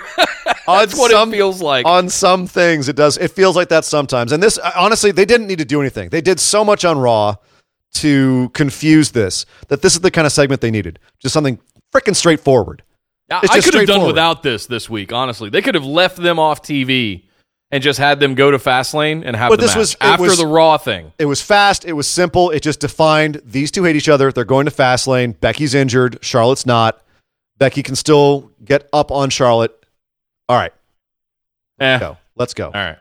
So I'm, I'm ready for it. Let's see it because I'm I'm, I'm getting tired. I'm getting irritated. What I don't know if I'm ready for is uh, AJ Styles and Randy Orton. AJ Styles was backstage talking about how Kofi really deserved that title shot, and it's kind of a bummer that he didn't get it. Which, by the way, was telling that they're still they they put those words in AJ Styles' mouth and had him tell the fans that. That's telling to me that they're still invested in Kofi, and we'll probably see him at WrestleMania. But um, he was saying that, and then Randy Orton came up out of nowhere uh, and said, Wow, AJ, you're talking about how Kofi deserves a title shot instead of you. No wonder it took you 15 years to get here. Ooh, sick burn, bro. And then, oh, Randy. Oh, you scamp. Randall Kennedy Orton. I don't know if that's the middle name. Randall Orton. Maybe it's Kennedy now. Randall Kennedy Orton. Yes, we're just gonna call him Randall Kennedy Orton You from now on. scamp. You Yep. scamp. Yeah. So that wa- I, apparently we are we are indeed No more dick fingers. It's Randy Kennedy Orton. yeah. Randall. Randall. Oh, well, it is. I th- it's, it's not as Kennedy. It's something. It's RKO. So All right. if it's if it's not, if it's not it's something. Anyway, we digress a long way. Uh, yeah, AJ AJ Orton looks like it's happening. I don't know what they're gonna have to do to to build this to where I give a crap. Maybe it's in a cage. Uh, at WrestleMania, I don't know, but it does look like we're heading that way. And uh, Give me a weapons match with these two. Give me a give me a no DQ street fight or something like that. Have Randy drag a trash can of implements down the ramp with him. Something. Make this interesting. Yeah. Please do not make this a Orton Styles spot fest. bring back the Because hardcore if you do, title. it's going to suck. Bring back the hardcore title. Have it be a hardcore match. Sure. By the way, it's Keith, his middle name. I just remembered. It's Keith. I like Kennedy better, Yeah, me too. especially because he got Mr. Kennedy fired. So screw him. Uh, he should have to take his name. You know, it's like he Oh, gets- it's like he absorbs his soul, so he's going to take his name. Randall Kennedy Orton, and also So- makes him like Vince McMahon. Anyway, One thing to talk about here. You mentioned the the idea of of AJ cutting the promo seemingly for himself, Mm-hmm. but basically the whole thing was about Kofi. Was this Yeah. just a quick plant to make sure that we didn't forget Kofi Kingston. I think, yeah, because they mentioned it a little bit in the Daniel Bryan and Kevin Owens stuff, and I think this drove it home. Yeah. It drove it home that there is, oh, so, you know, that they're they're making it a bigger story. That even other people on the roster recognize that Kofi's getting screwed. It's not just the guys in the feud, so it is a bigger deal. So it does. I I thought this was very smart. If they want Yeah. to have Kofi be a big deal, they present him as a big deal and they present his struggle here as a big deal. It defines it as being something that is worth investing in. So having AJ, who is extremely over and extremely popular, saying that, not only is it AJ saying it, but it's how he said it that really does drive home. Yeah, Kofi deserves this. And it's it, I liked how they did that. And in a way, it's the WWE telling everybody, guys, we, we spent a lot of money to send the New Day to India. We we hear you on Kofi, but we, we can't like not send him to India. So hang on. He'll be back in a week. Just hmm. bear with us. Yeah, I think that's that maybe be looking at it through both sides of the mirror. But yeah, you know, I, I think that on one side their their kayfabe of it is we wanted to get him out of here so you know he couldn't be involved in this title match, and we're going to go make him you know work for the man, basically jump through Sure. hoops, and so it's insulting. But on the other side of it, it's like, look how much we value these guys. Right. So, um, as they should. New Day's fantastic. It's it's one of the very few factions that I'm like, I really don't ever want them to break up. No. You And know? I- honestly, I think they'll stick around as long as they can keep them going. Yeah, 'Cause like even- even they've- Undisputed I don't remember a, a, a faction or a tag team that has reinvented themselves as many times in so little time. Not to mention five championship reigns. while still at the same time remaining at the core somewhat the same. Yeah. You know, like uh, they had the initial flip flop back and forth from being the preachers and being faces to being turned heel by the audience and then coming back around by just being such amazing characters as heels that they couldn't keep them heel. And then it's just been nonstop new gimmicks, new gimmicks on top of their existing gimmick. They've been finding more creative things to get over. They've, they've got everything over. Like we've, we've talked about this before, how it's ridiculous. They're like on the level of Jericho in the things that they can get over with the crowd. They got Trombone, cereal, pancakes, Pancakes. unicorns. uh, genie shoes in the case of Xavier Woods. Uh, but no, so anyway, we, we digress. We have a lot more show to get to. We got to get to it right now, Nick. Let us move over and talk about our pickums for Fastlane. I'm still laughing about genie shoes. I They're genie just- shoes. They're Oh, Xa- man. Xavier Woods' Aladdin shoes. Oh man! So on the pre-show at Fastlane, we're kicking things off with. It's a shame it's on the pre-show, but hey, at least we're getting it. Rey Mysterio facing Andrade Cien Almas. Prince in PhD, fabulous break he, this Xavier down. Woods. Sorry, I'm still on, What the, on, the, on the shoots. Uh, Rey Mysterio versus Andrade Cien Almas. Uh, this is so we didn't discuss this when we were talking about the U.S. title picture earlier, but is this a bummer that these two guys are on the pre-show? Because usually we're like, oh, it's a pre-show match. Oh, that sucks. But is this one of those cases where it's like, no, it's awesome that these guys are on the pre-show. Like looking at this pay-per-view, like isn't isn't it cool that at least these guys are getting a match? Like we we're don't typic- we're typically down on who's on the pre-show, but let Yeah. me.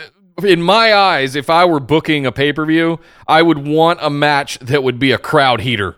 Absolutely Uh, look at look at 30, look at 30 minutes before the start of the show. These two guys are going to put on a barn burner for about 20 to 25 minutes. Yeah. And it's going to light everybody up. And we're going to run right into the main show on fire. remember when we used to have SmackDown Raw were separate and we had New Day and the Usos Oh, yeah. uh, for the SmackDown Tag Team Championships, or uh, yeah, there was uh, on on the pre-show, and they were Right. giving like four and a half star matches on the freaking pre-show. They were getting better matches on the pre-show than on the main show. Yep. Um, this might be one of those, and I think that the fact that they're allowing these guys to be on the pay-per-view at all, think about how many feuds and belts are not on this pay-per-view. U.S. titles not on the, not on the show. The Intercontinental belt is not on the show. We have a whole bunch of feuds that are not on this show, but we have Universal.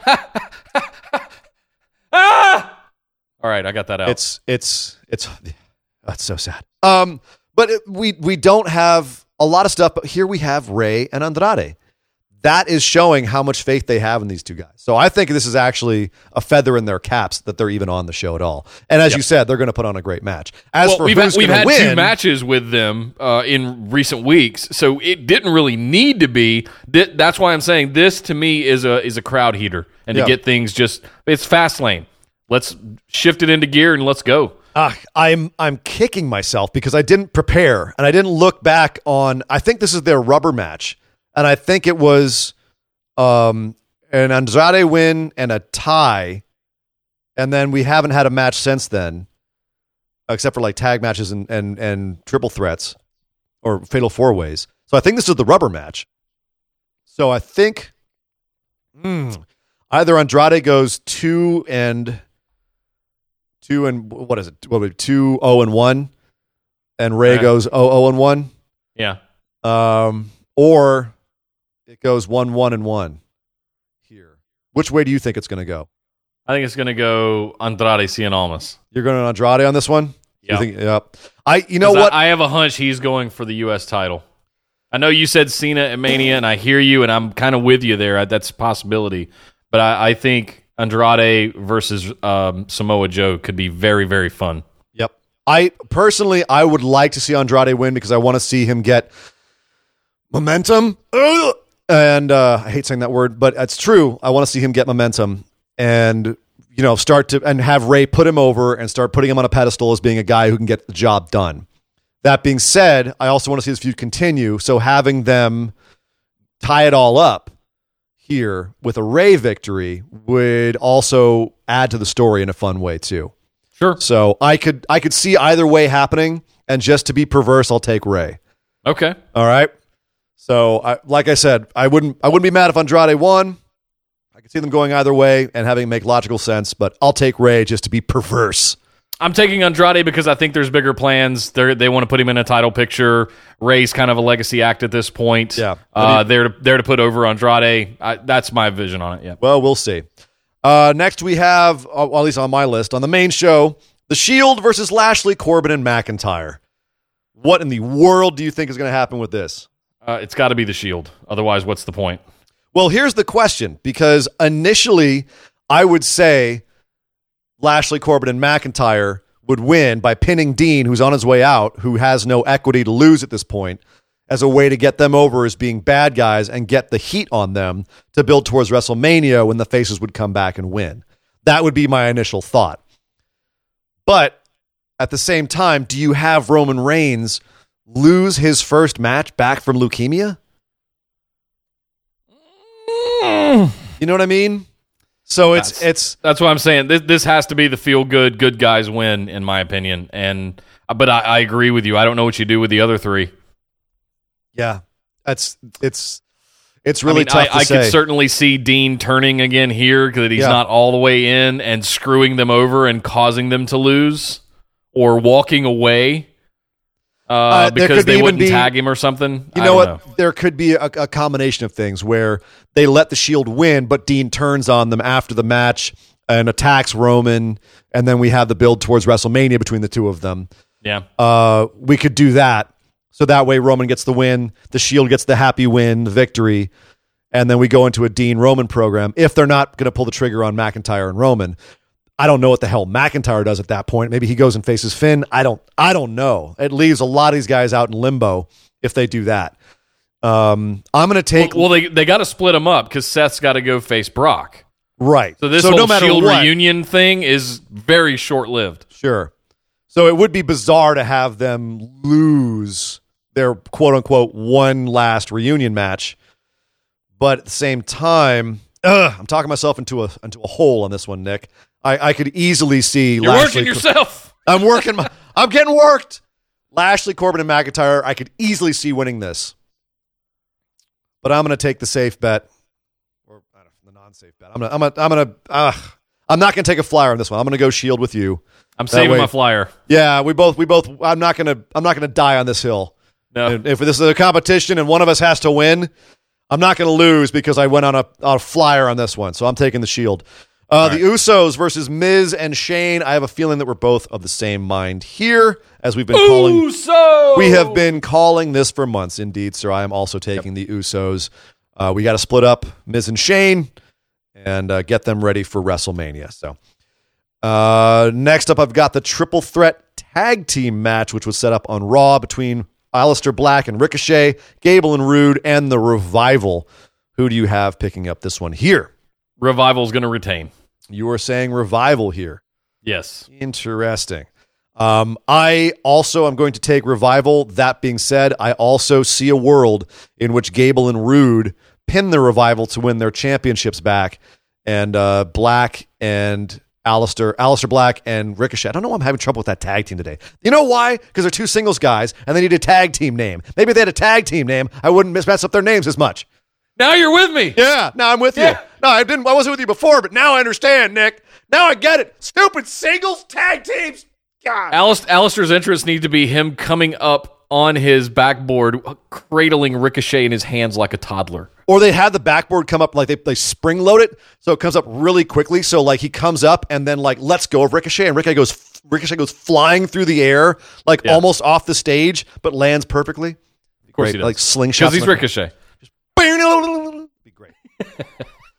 uh, so anyway, the triple triple threat tag team match for the Raw tag team titles. I am also going to be safe here and say the revival. Uh, like I said, I could see Gable and Roode picking it up. I have a hard time seeing Black and Ricochet winning here because we're in the middle of the Dusty Rhodes Classic on NXT, and it would be weird for them to win the the main of the the main roster tag team championships when they would theoretically go on to win the Dusty Classic, or at least you know win the Dusty Classic and then go on to face War Raiders at uh, at Takeover. Yeah. If I'll tell you right now, if they do win the Raw Tag Team Championships, I don't see them winning the Dusty Classic because then it wouldn't make any damn sense. No, my head would explode. My head would explode. So I will also take the revival and just be safe because it's boring. Uh, Bayley and Sasha Banks versus Nia and Tamina for the women's tag team championships. Let's give our our uh, our picks right here at the same time, Nick, so we can move on very quickly. One, two, three. Bayley, and Sasha. Sasha. All right, yeah, we done with that. That's a that is um, you know, they they they they use the crude term a piss break match. This isn't a piss break match. This is a walk the dog, go to the bank, call your mom, pluck your nose hairs, go to the store, get some beers, maybe like do your taxes match. Just don't care about this match at all. Nope. They've At- done nothing to build it up at all. At all. Uh, Asuka versus Mandy Rose. Now here's This the- has had more action than the women's tag team match. this is this is where things get scary. Does Mandy Um, does Mandy Rose beat Asuka? I don't think so yet. With, with Charlotte going over to the triple threat, and seemingly on Raw at this point, um, it may set up uh, a rematch at WrestleMania between the two of them, which is weird and hard for me to say that Mandy Rose is going to be in a championship match at two straight pay per views. That's totally possible here, and I okay. It's going to be. I, I think Asuka's going to retain. She's not going to win it here, but I am I- also going to play it safe. I have a strange booking opinion. I think I think Lacey Evans might interfere. ah, I think Lacey Evans, talking. Lacey Evans might get involved, cost Asuka the victory.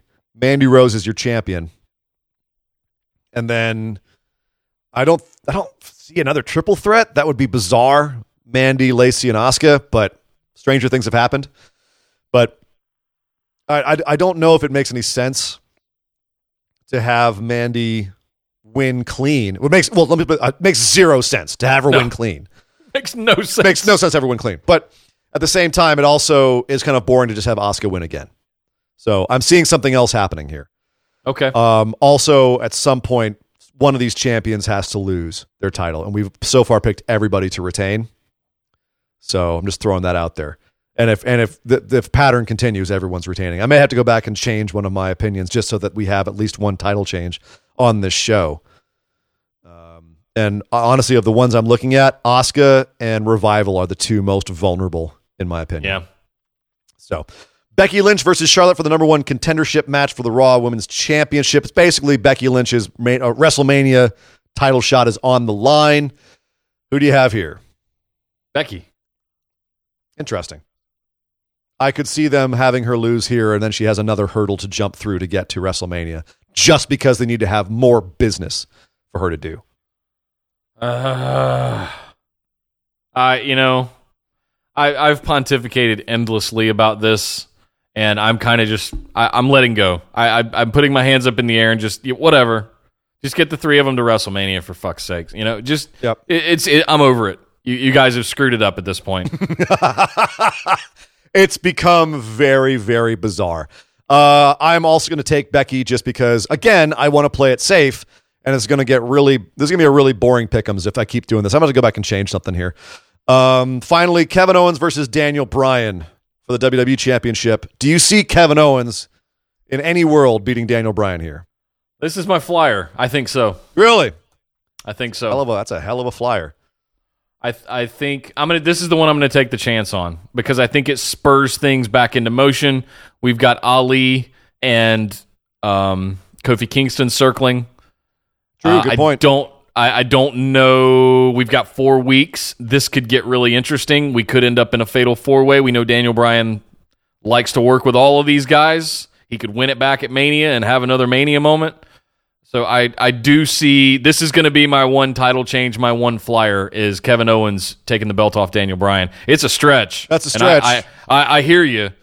I hear everybody out there groaning and going, "Oh, ain't no way in hell." I hear you. I see a way in hell. You have you have Mustafa Ali come out and take out the big red behemoth. See what I did there? Wow. And uh, you're welcome. And and then Kevin Owens picks up the win, and then there's some tomfoolery to get to WrestleMania. But I'm not going to say that. I'm saying Daniel Bryan is retaining. I, that's that's just the strong thing. But to keep it interesting, I will go back and change my pick from the revival to Gable and Roode. I think that's the most vulnerable championship title right there. And uh, I also because I refuse to pick Mandy Rose over Asuka. I, re- I I refuse to change that one. So just on just on principle, On- regardless of feasibility. goddamn principle. You can't have Mandy Rose beat Asuka. No, no, no, no. Bad WWE. No biscuit. All right, Well, guys, there you have it. There's our picks for Yes. Fastlane coming up on Sunday. Be sure to be in the Busted Wide Open discussion group on Sunday to be a part of the live chat. I- will be chatting with everybody about this I have a confession. bump, roadblock, Fastlane on the road to WrestleMania. Nick, I have. I, have, I have a confession. I will Okay. unfortunately not be there in the chat on Sunday as I will be in the middle Son of of a. a bitch! I know. I know. I'll be in the middle of a road trip up north, but I will be watching Fastlane that night later on and trying to avoid looking at spoilers. And then I will be there. I'll be there. I'll be in the middle of nowhere. I'll be out in the boonies, parts unknown, but I will be there to record our recap episode the next day, damn it. Because I'm a professional. But guys, that's not the end of the show. Don't go anywhere. We still got a ton of wrestling to cram in here at the end Woo. in the wide world of wrestling. All right, Nick. Well, over in NXT, we had the beginnings of the Dusty Road Tag Team Classic. Yes, Daddy. It was just kicking off with all of the first rounds this week. Oh, my goodness, there was some good wrestling. Uh, Fabian Aichner and Marcel Barthel, the European Union versus Ricochet and Black, started off the whole thing. And uh, I got to say, Wait, they wrestled again? they're all over the place, man. Good God. They're bouncing all over like a one of those 25 cent rubber balls from the supermarket. Spoiler They- alert, this was pre taped. They wrestled this like weeks ago. Uh, well, Nick, God, kayfabe. Uh, at any rate, this was a fantastic match. Actually, I gotta say, all four matches on this NXT were fantastic. Agreed. It was an hour and 13 minute NXT. This is what they went about 20 minutes over the normal time that they they do for NXT. And they gave all of these matches room to breathe. I kept waiting for them to do a short one because I just assumed. But every match was like 15 to 18 minutes long and amazing. Like absolutely amazing. Uh, If you are any kind of fan of tag team wrestling and you feel like the main roster has left you high and dry, I present to you this week's the NXT Dusty Classic. the the, beginnings of the Dusty Classic. It was outstanding, and this it started off hot, man. I it was the uh, the weird thing was we've seen Ricochet and Black wrestle so much together recently that I felt like I was seeing a lot of the same playbook stuff. Like they were doing a lot of they were inserting chunks of the same um like moves and transitions. You know, I kind of started Yeah. seeing that a little bit. But at least Aichner and Bar- Barthel stood up. Uh, they stepped up to the plate and delivered a fantastic match, even though they did lose, as I as you have to expect. Right. Um, it was a, it was a very good match. So I, I like But this. they looked great in the loss. They did. They looked very strong. also uh, and looked very strong. Forgotten Sons had the match next against uh, Oni Lorcan and Danny Birch. And I actually was shocked that the Forgotten Sons won. I actually, I think a week or two I said I thought the Forgotten Sons would go deep just because I think it's their time to get a push. I think they're going to win it all. I think I said that. I, you know what? I don't think that's, I don't think you're wrong. They're the heel team um, in the final four. Spoiler. Because Jaxson Ryker's getting the big push next, so you got to have him win. Oh God, stop, please, Nick. Just you're embarrassing me. You're embarrassing the show. Stop it. Uh, this was, I, I think, this was the Forgotten Sons' best match, though. They they looked great against Birch and Lorcan. Uh, nice and hard hitting. Some some great innovative offense. Uh, a lot of fun. I don't know if I fully am invested in them yet. If I believe in them yet, they're going to have to wrestle a couple more matches for me to really get behind them.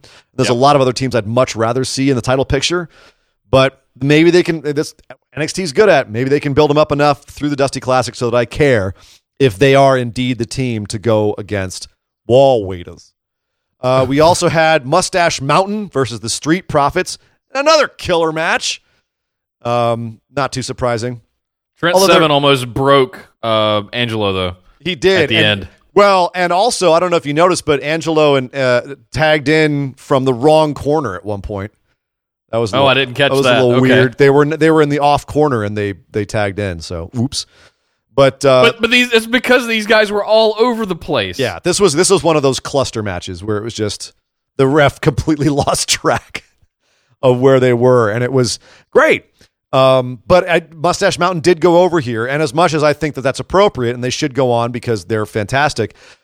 What's up with Street Profits? Are they like? I don't know. I disagree. new- I, I think I think they've moved on to the UK. They were here for um I don't want to say novelty. They're fantastic. Don't get me wrong, but they belong in they're in the NXT UK now. I, I feel like that it would have served the Street Profits really, really well here to go over. I agree, but I think that they've been built to not be as much of a contender, whereas Mustache Mountain is one of the top two tag teams in WWE NXT UK. And if you have them, and I mean, they've been able to go toe to toe with most of the champs, uh, the tag champs, of the last couple of years. So if they can't beat a team like Street Profits, something's up. Because Street That's Profits fair. has been defined to be kind of the mid card tag team guys. So at some point, I would like to see them pull the trigger on Street Profits, but I didn't think this was the time looking at it in hindsight. We've come a long way, folks. Go back and listen to early episodes of the Street Profits debut of Mr. Sir Ian Dangerous being, well, I, j- Scotty 2, Hottie 2.0. Damn this shit. This is stupid. I was not kind to the Street Profits when this when they first showed up. That is true. Uh, all right, we got a rock and roll here. We also had uh, DIY versus the Undisputed Era on the final match of the show. It was a thunderous match, as you would expect. Absolutely amazing, and it would be my match of the week if we didn't have to talk about New Japan in a second here. But that means that DIY is going to go after they beat Undisputed Era here. Uh, and uh, by the way, that finishing se- uh, segment was fantastic. The whole finish of this match was absurd. great. It was great, uh, as you would expect. But DIY, the newly reformed DIY, with the music and all, faces off against Black and Ricochet next week. That's, I mean, we're getting all the big ones out of the way right here. We're going to have uh, Forgotten Sons versus Mustache Mountain, and then we've got uh, DIY versus Black and Ricochet. Good lord, what do A you lot see? of drama in that match. what do you see happening here? Does DIY continue or not? DIY, Forgotten Sons, Forgotten Sons wins. Really? I say DIY goes out because they have to they have to get onto this. Uh, well, one thing because Ciampa's freaking injured, so I I, I don't think they're going to be able to can have him continue. So I think they're losing. Um, I would agree the Forgotten Sons are going to roll over Mustache Mountain, and that's going to be that's going to be the one. They're going to be the ones that takes the uh, the momentum from Mustache Mountain, not Street Profits. Yeah. But I think it's going to be then Black and, and Ricochet. And God, if Forgotten Sons beats Black and Ricochet, I'll be shocked and I'll be horrified. it's happening. Let it happen. Yeah. Let it into your body, Ian. This is not jail, and I don't need you to lube me up. Uh, we also had a segment where Matt Riddle confronted Velveteen Dream. Looks like Matt Whoa. Riddle's going to be in the North American title picture. Love it. Yes. Love it. I, I also love Dream owning the spotlight, snapping his fingers, and then everything goes black except for the one spotlight on him. That was good stuff. Excited for that. Uh, also, matches coming up. We've got uh, Io Shirai and Bianca Belair next week for the number one contendership for the women's title. And in two weeks, Keith Lee Ah. and Donovan Dijakovic Dijak. will be facing off again. After we had a Oh. little, we had a little backstage segment where they were like Keith Lee was training in the ring and Dijak rolled up on him, started screaming at him. They're building it, Nick. They're Oh, building it. If the it's fans, coming. if the fans get behind it, it's going to be a takeover. You know it is. Oh. so excited. Ah, okay, so much to get to. No time to, to dwell on that. 205 live. We like I said, we had the cruiserweight uh, number one contendership tournaments going on. Shocking, shocking. Oni Lorcan got thrown into this. He defeated Humberto Carrillo to win the first round. I thought Humberto was going to go a long way, if not all the way. But in hindsight, looking at it, there's this involvement angle with Drew Gulak and Jack Gallagher that they have going on where you show the two of them standing backstage, angled slightly to the TV while they're looking sideways at the TV, watching the match with their Humberto Carrillo shirts on. And um, Uh, so this there's there's something going on with there. There's some angle going on there. okay. That's why Lorcan's going on. But but dude, honestly, now Lorcan's my pick. Not to Corey Graves or Bobby the Brain Heenan this, but uh, now uh, um, Carrillo lost. Uh, Lorcan's my pick now. Uh, I was I was equally surprised by this, based on how high you've been on him, and frankly, me too. Um, I I think you had convinced me that he was going to be Buddy Murphy's next contender, I th- and I thought he uh, was. this this caught. I think everybody first Oni Lorcan showing up in the first place, yeah, uh, and second going over Humberto Carrillo like. Uh, uh, crazy. what do we do now? Crazy. um, what we did, what we do now is continue because we have a lot to talk about. and Not a lot of time to talk about it in. And Cedric Alexander defeated Akira Tozawa. They ended the show with a nice mutual show of respect. Aw. But Cedric Alexander advances. So we've got Cedric Alexander, Oni Lorcan, Drew Gulak, and Tony Nese left in this. Who do you see being the final one of those four who's going for the title? It's looking like Oni Lorcan, man. It kind of is, isn't it? Unless they're going to have Tony Nese, who's having a bit of a resurgence. They're giving him a lot of time, but he's they might do the friend versus friend angle, but that's heel versus heel at WrestleMania. That's weird. Yeah, it is weird. That's weird. So I maybe Oni Lorcan, and I could see Oni Lorcan taking it. I Kind of could. He's a, he's a Out of bruiser. nowhere. He's a bruiser. So that would be out of nowhere, but that I mean, instant rocket strapping right there. Uh, I mean, yeah, Nice, Gulak. You know, it, it could be Cedric. It could be Cedric's redemption, but I don't. I don't. It would see be it so- being positioned that way. It'd be so hot shotted if they just redeem, redeemed Cedric out of nowhere, though. Yeah. Uh, we got to go over and talk about New Japan really quickly, Nick, because they had their 47th anniversary show, and uh, only a couple of matches worth really talking about. We had uh, Taiji Ishimori versus Jushin Thunder Liger for the junior heavyweight title. Uh, Ishimori retained, and it looks like he'll be facing Dragon Lee at Madison Square Garden. But then, right before the show went on the air today, I got the information that Bandito from Ring of Honor also challenged him because it is a crossover show, Ring of Honor and New Japan at Madison Square Garden in April. They're doing it. Triple threat Taiji Ishimori, Bone Soldier versus Dragon Lee versus Bandito Good at Madison Square Garden. I don't think anyone's feet are touching the floor for that entire match. No. That's going to be absolutely freaking insane. Freaking insane. Uh, we uh, we also had the big match. This is my match of the week. And if you guys are have any access to New Japan, good God, go watch this match. You don't even need to know the history between these guys. This was just a match they built from the time the lights went down to the time they got into the ring. They built up what is going on in this match. Kevin Kelly on commentary framed it perfectly, and the guys told a perfect story in the ring of Will Ospreay facing off against the IWGP Heavyweight Champion Jay White. And now, you know, Ospreay is the never open weight champ. He's recently got to the point where he can work heavyweight. He's normally a junior. He's finally on a belt where he can challenge the heavyweights. And this was a this was not no titles on the line. This was just an exhibition match. But my God, it was awesome. It was fan freaking tastic, and I recommend everyone go check it out. Uh, unfortunately, Ospreay did lose at the end of this, uh, barely lost. Uh, Jay White looking like an absolute wrestling savant right now, and that's the way they're building him to be this guy who just can make it happen. They even compared him to Bret Hart on the commentary, and I actually think Wow. it's I That's think actually not uh, not a bad comparison. it really isn't. They they mentioned like it's about his economy of his move set, how he does the exact right thing at the exact right time, the intelligence with which he uses all of his moves, and then he did that for the entire rest of the match. You just kind of looked at it and went, "God, they're absolutely right." He absolutely wrestles like Bret Hart did in his mid thirties. The difference is he's in his mid twenties. Dear God! And at the end of the whole thing, uh, they had he was he and Gedo looked like they were about to beat up a fallen Will Ospreay and uh, Ibushi, who was ringside, jumped into the ring and got beaten down by the entirety of Bullet Club. And then you had uh, like what a couple of chaos. You had you had Okada and Goto and Tanahashi all come out and stare down Jay White on the apron. So that was an amazing moment too. This all these like old legends and recent, you know, big stars staring him down and him just telling them all to go piss off. Let me ask you a Um, quick question. Was it a mistake to not uh, put Jay White uh, uh, to have him win the G1 instead of Tanahashi? No, it was the they did the right thing at the right time. Absolutely, absolutely did it the right way. I At the feel right like time. they pulled the trigger on Jay White a little bit too late, and he didn't get the momentum, you If- know, if- out of the cannon, out of the back of the G1 to go into Wrestle Kingdom. if Kenny Omega had left earlier, they wouldn't have done it. They would have they would have done it at the G1. I agree, but Kenny Omega was still their number one Gaijin, and this was their this was their number one Gaijin face versus their number one Gaijin heel. Uh, so that was fantastic. I highly recommend it. Um, they are building towards the New Japan Cup, which starts tomorrow. Uh, we talked about it last week, but really quickly, they did find a replacement for Dave Finlay, who is injured. They got Ryusuke Taguchi to come in. So lots of throwing his ass around. and then he'll lose in the first round. Right now, I'm seeing Ibushi taking the cup, but he's already won it before, so that's tough to say. Ishii or Ibushi. They're doing a lot of work with Ishii right now, too, so uh, I could see that. And God, if the finals is Ishii and Ibushi, I mean, just just wrap me up in paper and put me away till Christmas.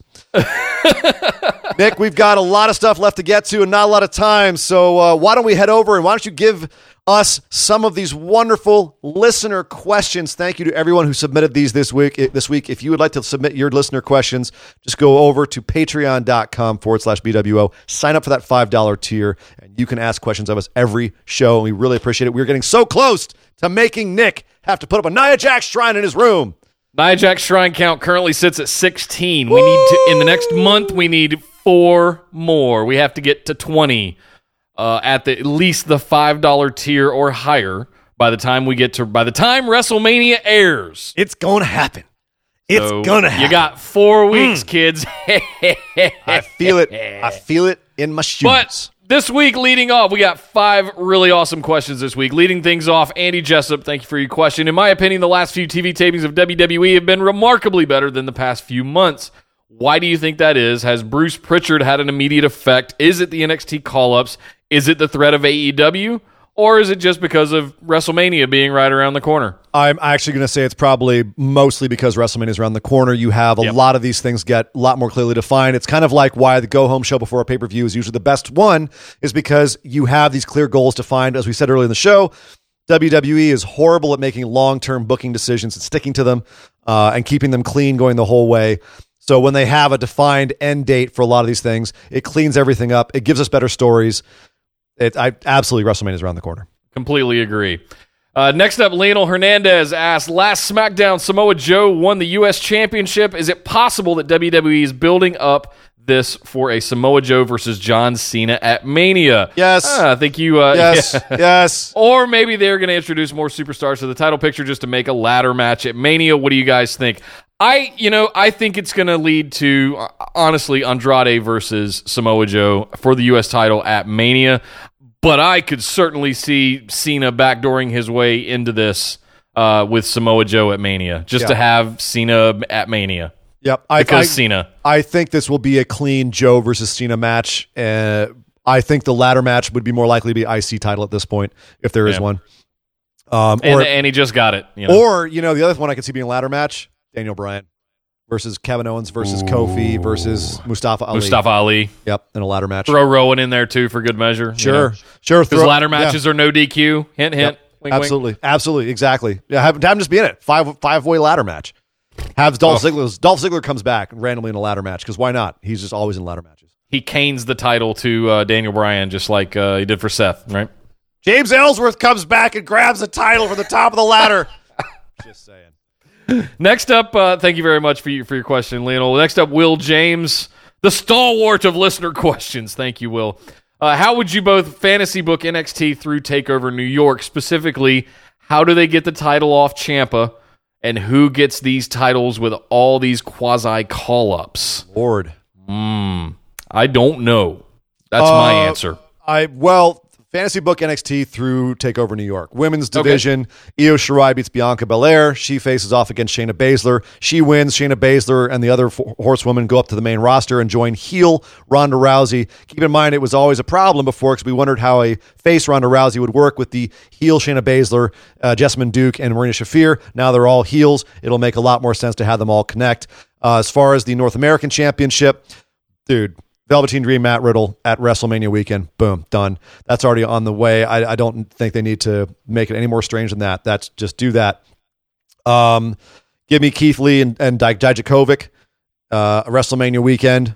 And then the fifth match, what is that? That's the women's championship match, the North American. You'll have uh, the tag match with the random Raiders. singles match. War Raiders versus. Forgotten God, I Sons. really hope it's not Forgotten Sons, but it might be Ricochet and Black. Um, Two face teams. it would be it'd be weird if it was Forgotten Sons. Um, it really would.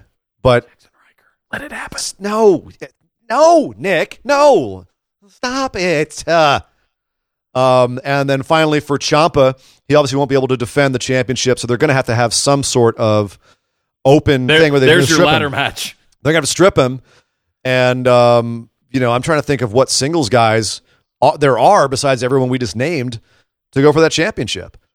Like that's that's a there's a Johnny Gargano. Johnny Gargano, but then who does he fight for it? He, I've. Good and he's on the main he's on the main roster now, supposedly, technically. Eh. So it's it's he's on the website. It's, Yeah. it's that's that's the one. I think they just stripped Ciampa. I don't think he has to lose it because he can't be physical, and they've already taped everything. So I think that Johnny. I think I think what happens is they lose next week uh, to Aleister Black and Ricochet, and then Johnny loses it because they lost, and he was promised wins with Ciampa. He takes out Ciampa. And then Ciampa has to vacate the title due to injury. So now that it's reversed, and Johnny has taken Ciampa out, and then Johnny has to defend it, or has to maybe Adam Cole. There you go, Adam Cole uh, versus Gargano or something like that. Oh, I know. Jaxson Ryker. what other questions do we have, Nick? Good God.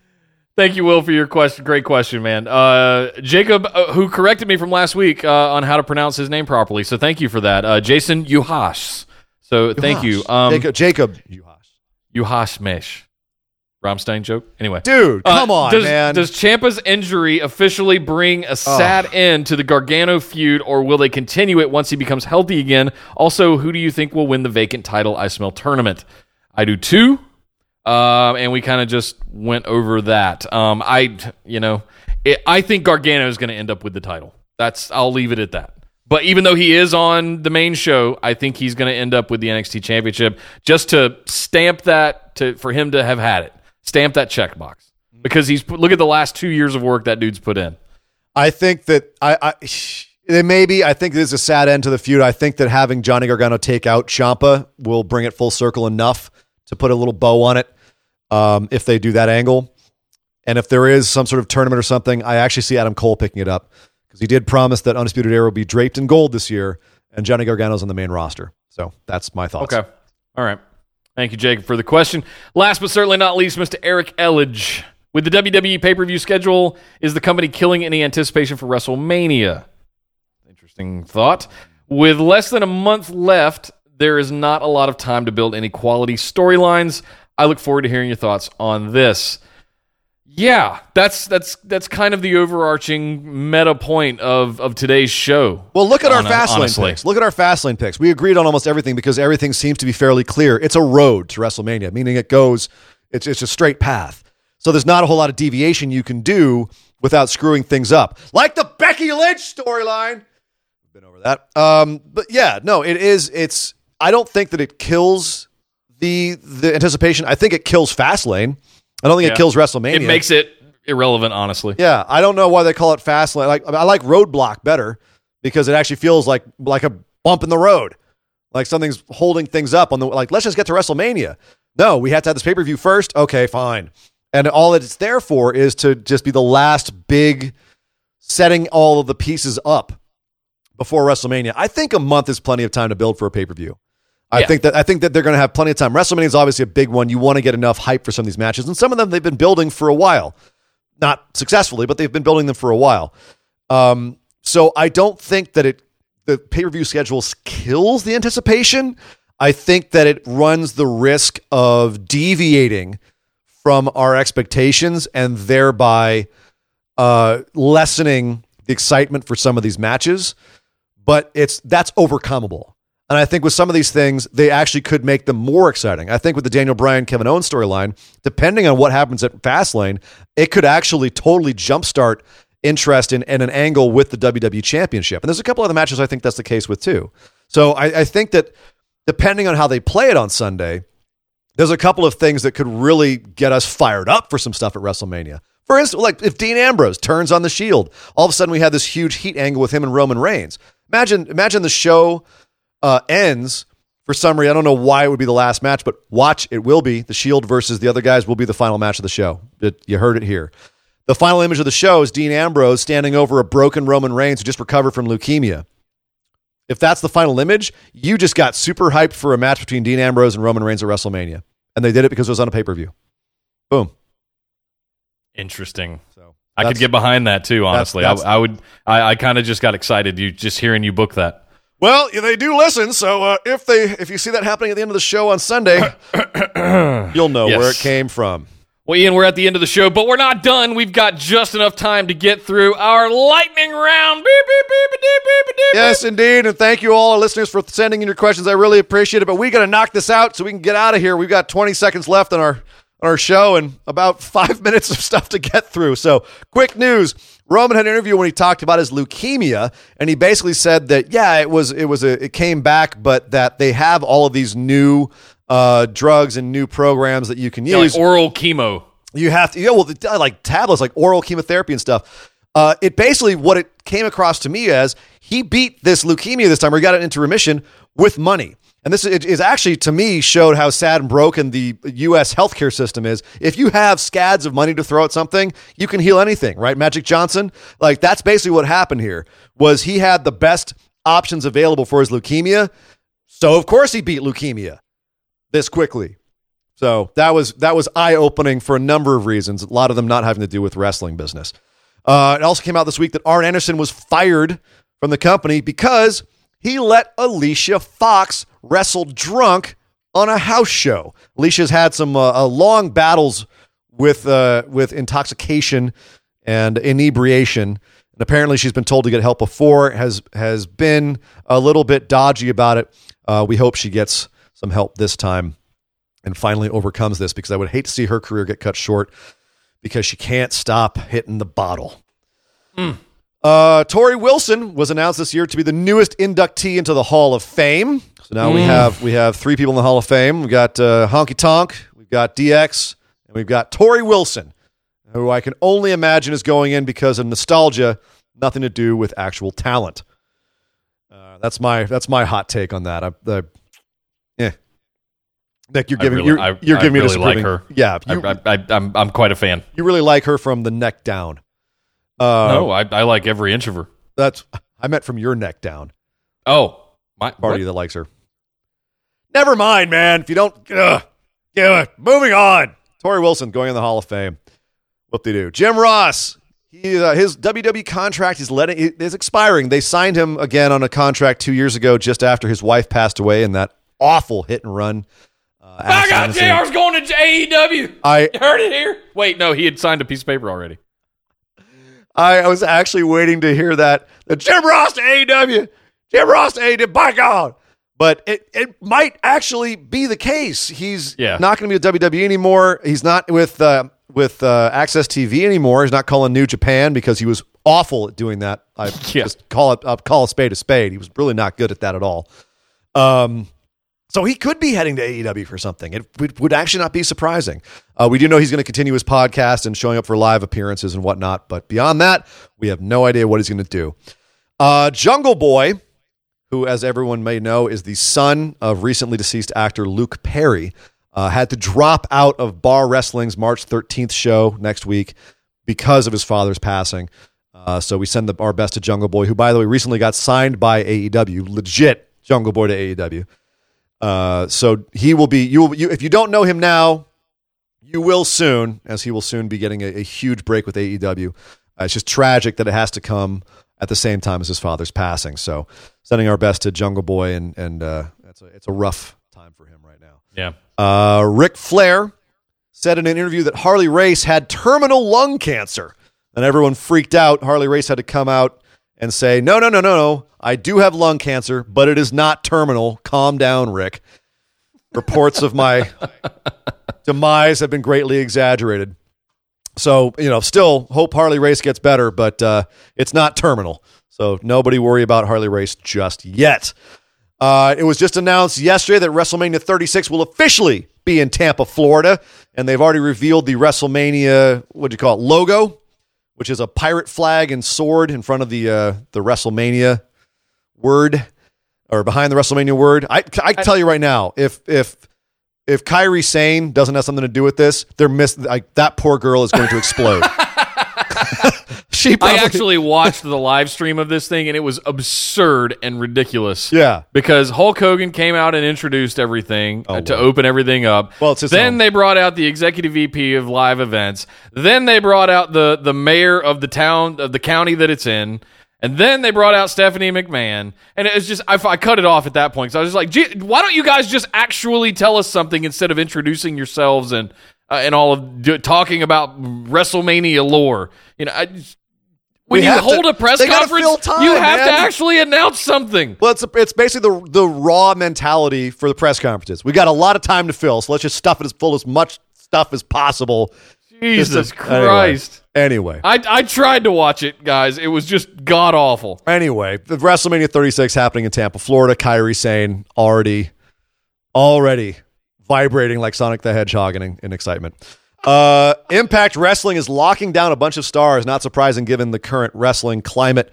Everyone throwing contracts at people. They recently got a long multi-year deal with Ethan Page, also Rosemary and Moose. So Impact trying to lock down its people before they all get poached by everywhere else. Can't blame them. And finally, in the news, Jim Cornette is returning to commentary over in MLW. Oh boy. Uh, the crusty one himself will be lending his vocal attributes to the MLW promotion. That should be interesting. Jim Cornette. I wonder if they'll let him swear. well, they better because he's always better when you just let him off the leash. Yes, please. I, I, we are obviously fans of Cornette on the show as much as we love to bust his balls for being. well, I'm a Carolina crusty Smoky Mountain boy, you know? Yeah, So uh, I, I, I have a, it's, it's in my DNA, literally. I actually have. But- a, I have a. I'm, I'm. This is hundred percent legit. I actually have a loaded tennis racket in my closet right now. That is hundred percent, hundred percent shoot. I have a loaded tennis racket in my uh, just just in case, just in case I have to go out there and and uh, defend one of my boys. Okay. Anyway, Well, guys- Anyway, Fastlane is this Sunday, everybody. So. Yes. Yes, join Nick in the live chat, and uh, we will be having our recap episode on Monday. Uh, Because Ian sucks. because I have, I have to. Oh, I'm sorry. You have to go on trips sometimes too, Mister Howell. It Hey. happens. I, I, I showed up for mine, though, when I was in the deep, dank parts of Northern California. Oh, maybe maybe we'll figure out a way to for me to pipe in on something. I just don't want to get any spoilers. But uh, yes, also the New Japan Cup starting tomorrow, so we're going to have a bunch of things to talk about next week when we come back for our regularly scheduled show later on in the week. So come back and join us then. Uh, Nick, any other housekeeping you want to give before the end of the show? Yes, absolutely. You, just a reminder, guys, come hang out in the live chat in the Busted Wide Open discussion group. Uh, come follow us on Twitter at BWO Podcast, on YouTube at youtube.com slash C slash Busted Wide Open. Thank you very much to our patrons, Andy, Lionel, Will, Jacob, and Eric for your questions today. And if you guys would like to ask your questions, come on over to patreon.com slash BWO and sign up for that $5 or greater tier uh, to uh, get your questions in for us and access some pretty special bonus episodes that we're working on catching up for you guys for sure. But I'm Nick Howell. You can find me on Twitter over at Data Center Dude. And I am Sir Ian Dangerous. You can find me on Twitter at Sir Ian Dangerous. But by God! But somebody stop the damn match! Wait, wait, Nick, Nick. Before we go, uh, really quickly, do you do you know what is Triple H's favorite element? Uh, no. Barium. Good night, everybody. Thank you very much. We'll see you next time. This show is part of the Orbital Jigsaw Network. For more episodes, subscribe to us on iTunes, Google Play, or Stitcher Radio. For details and show notes from each episode, check us out, orbitaljigsaw.com.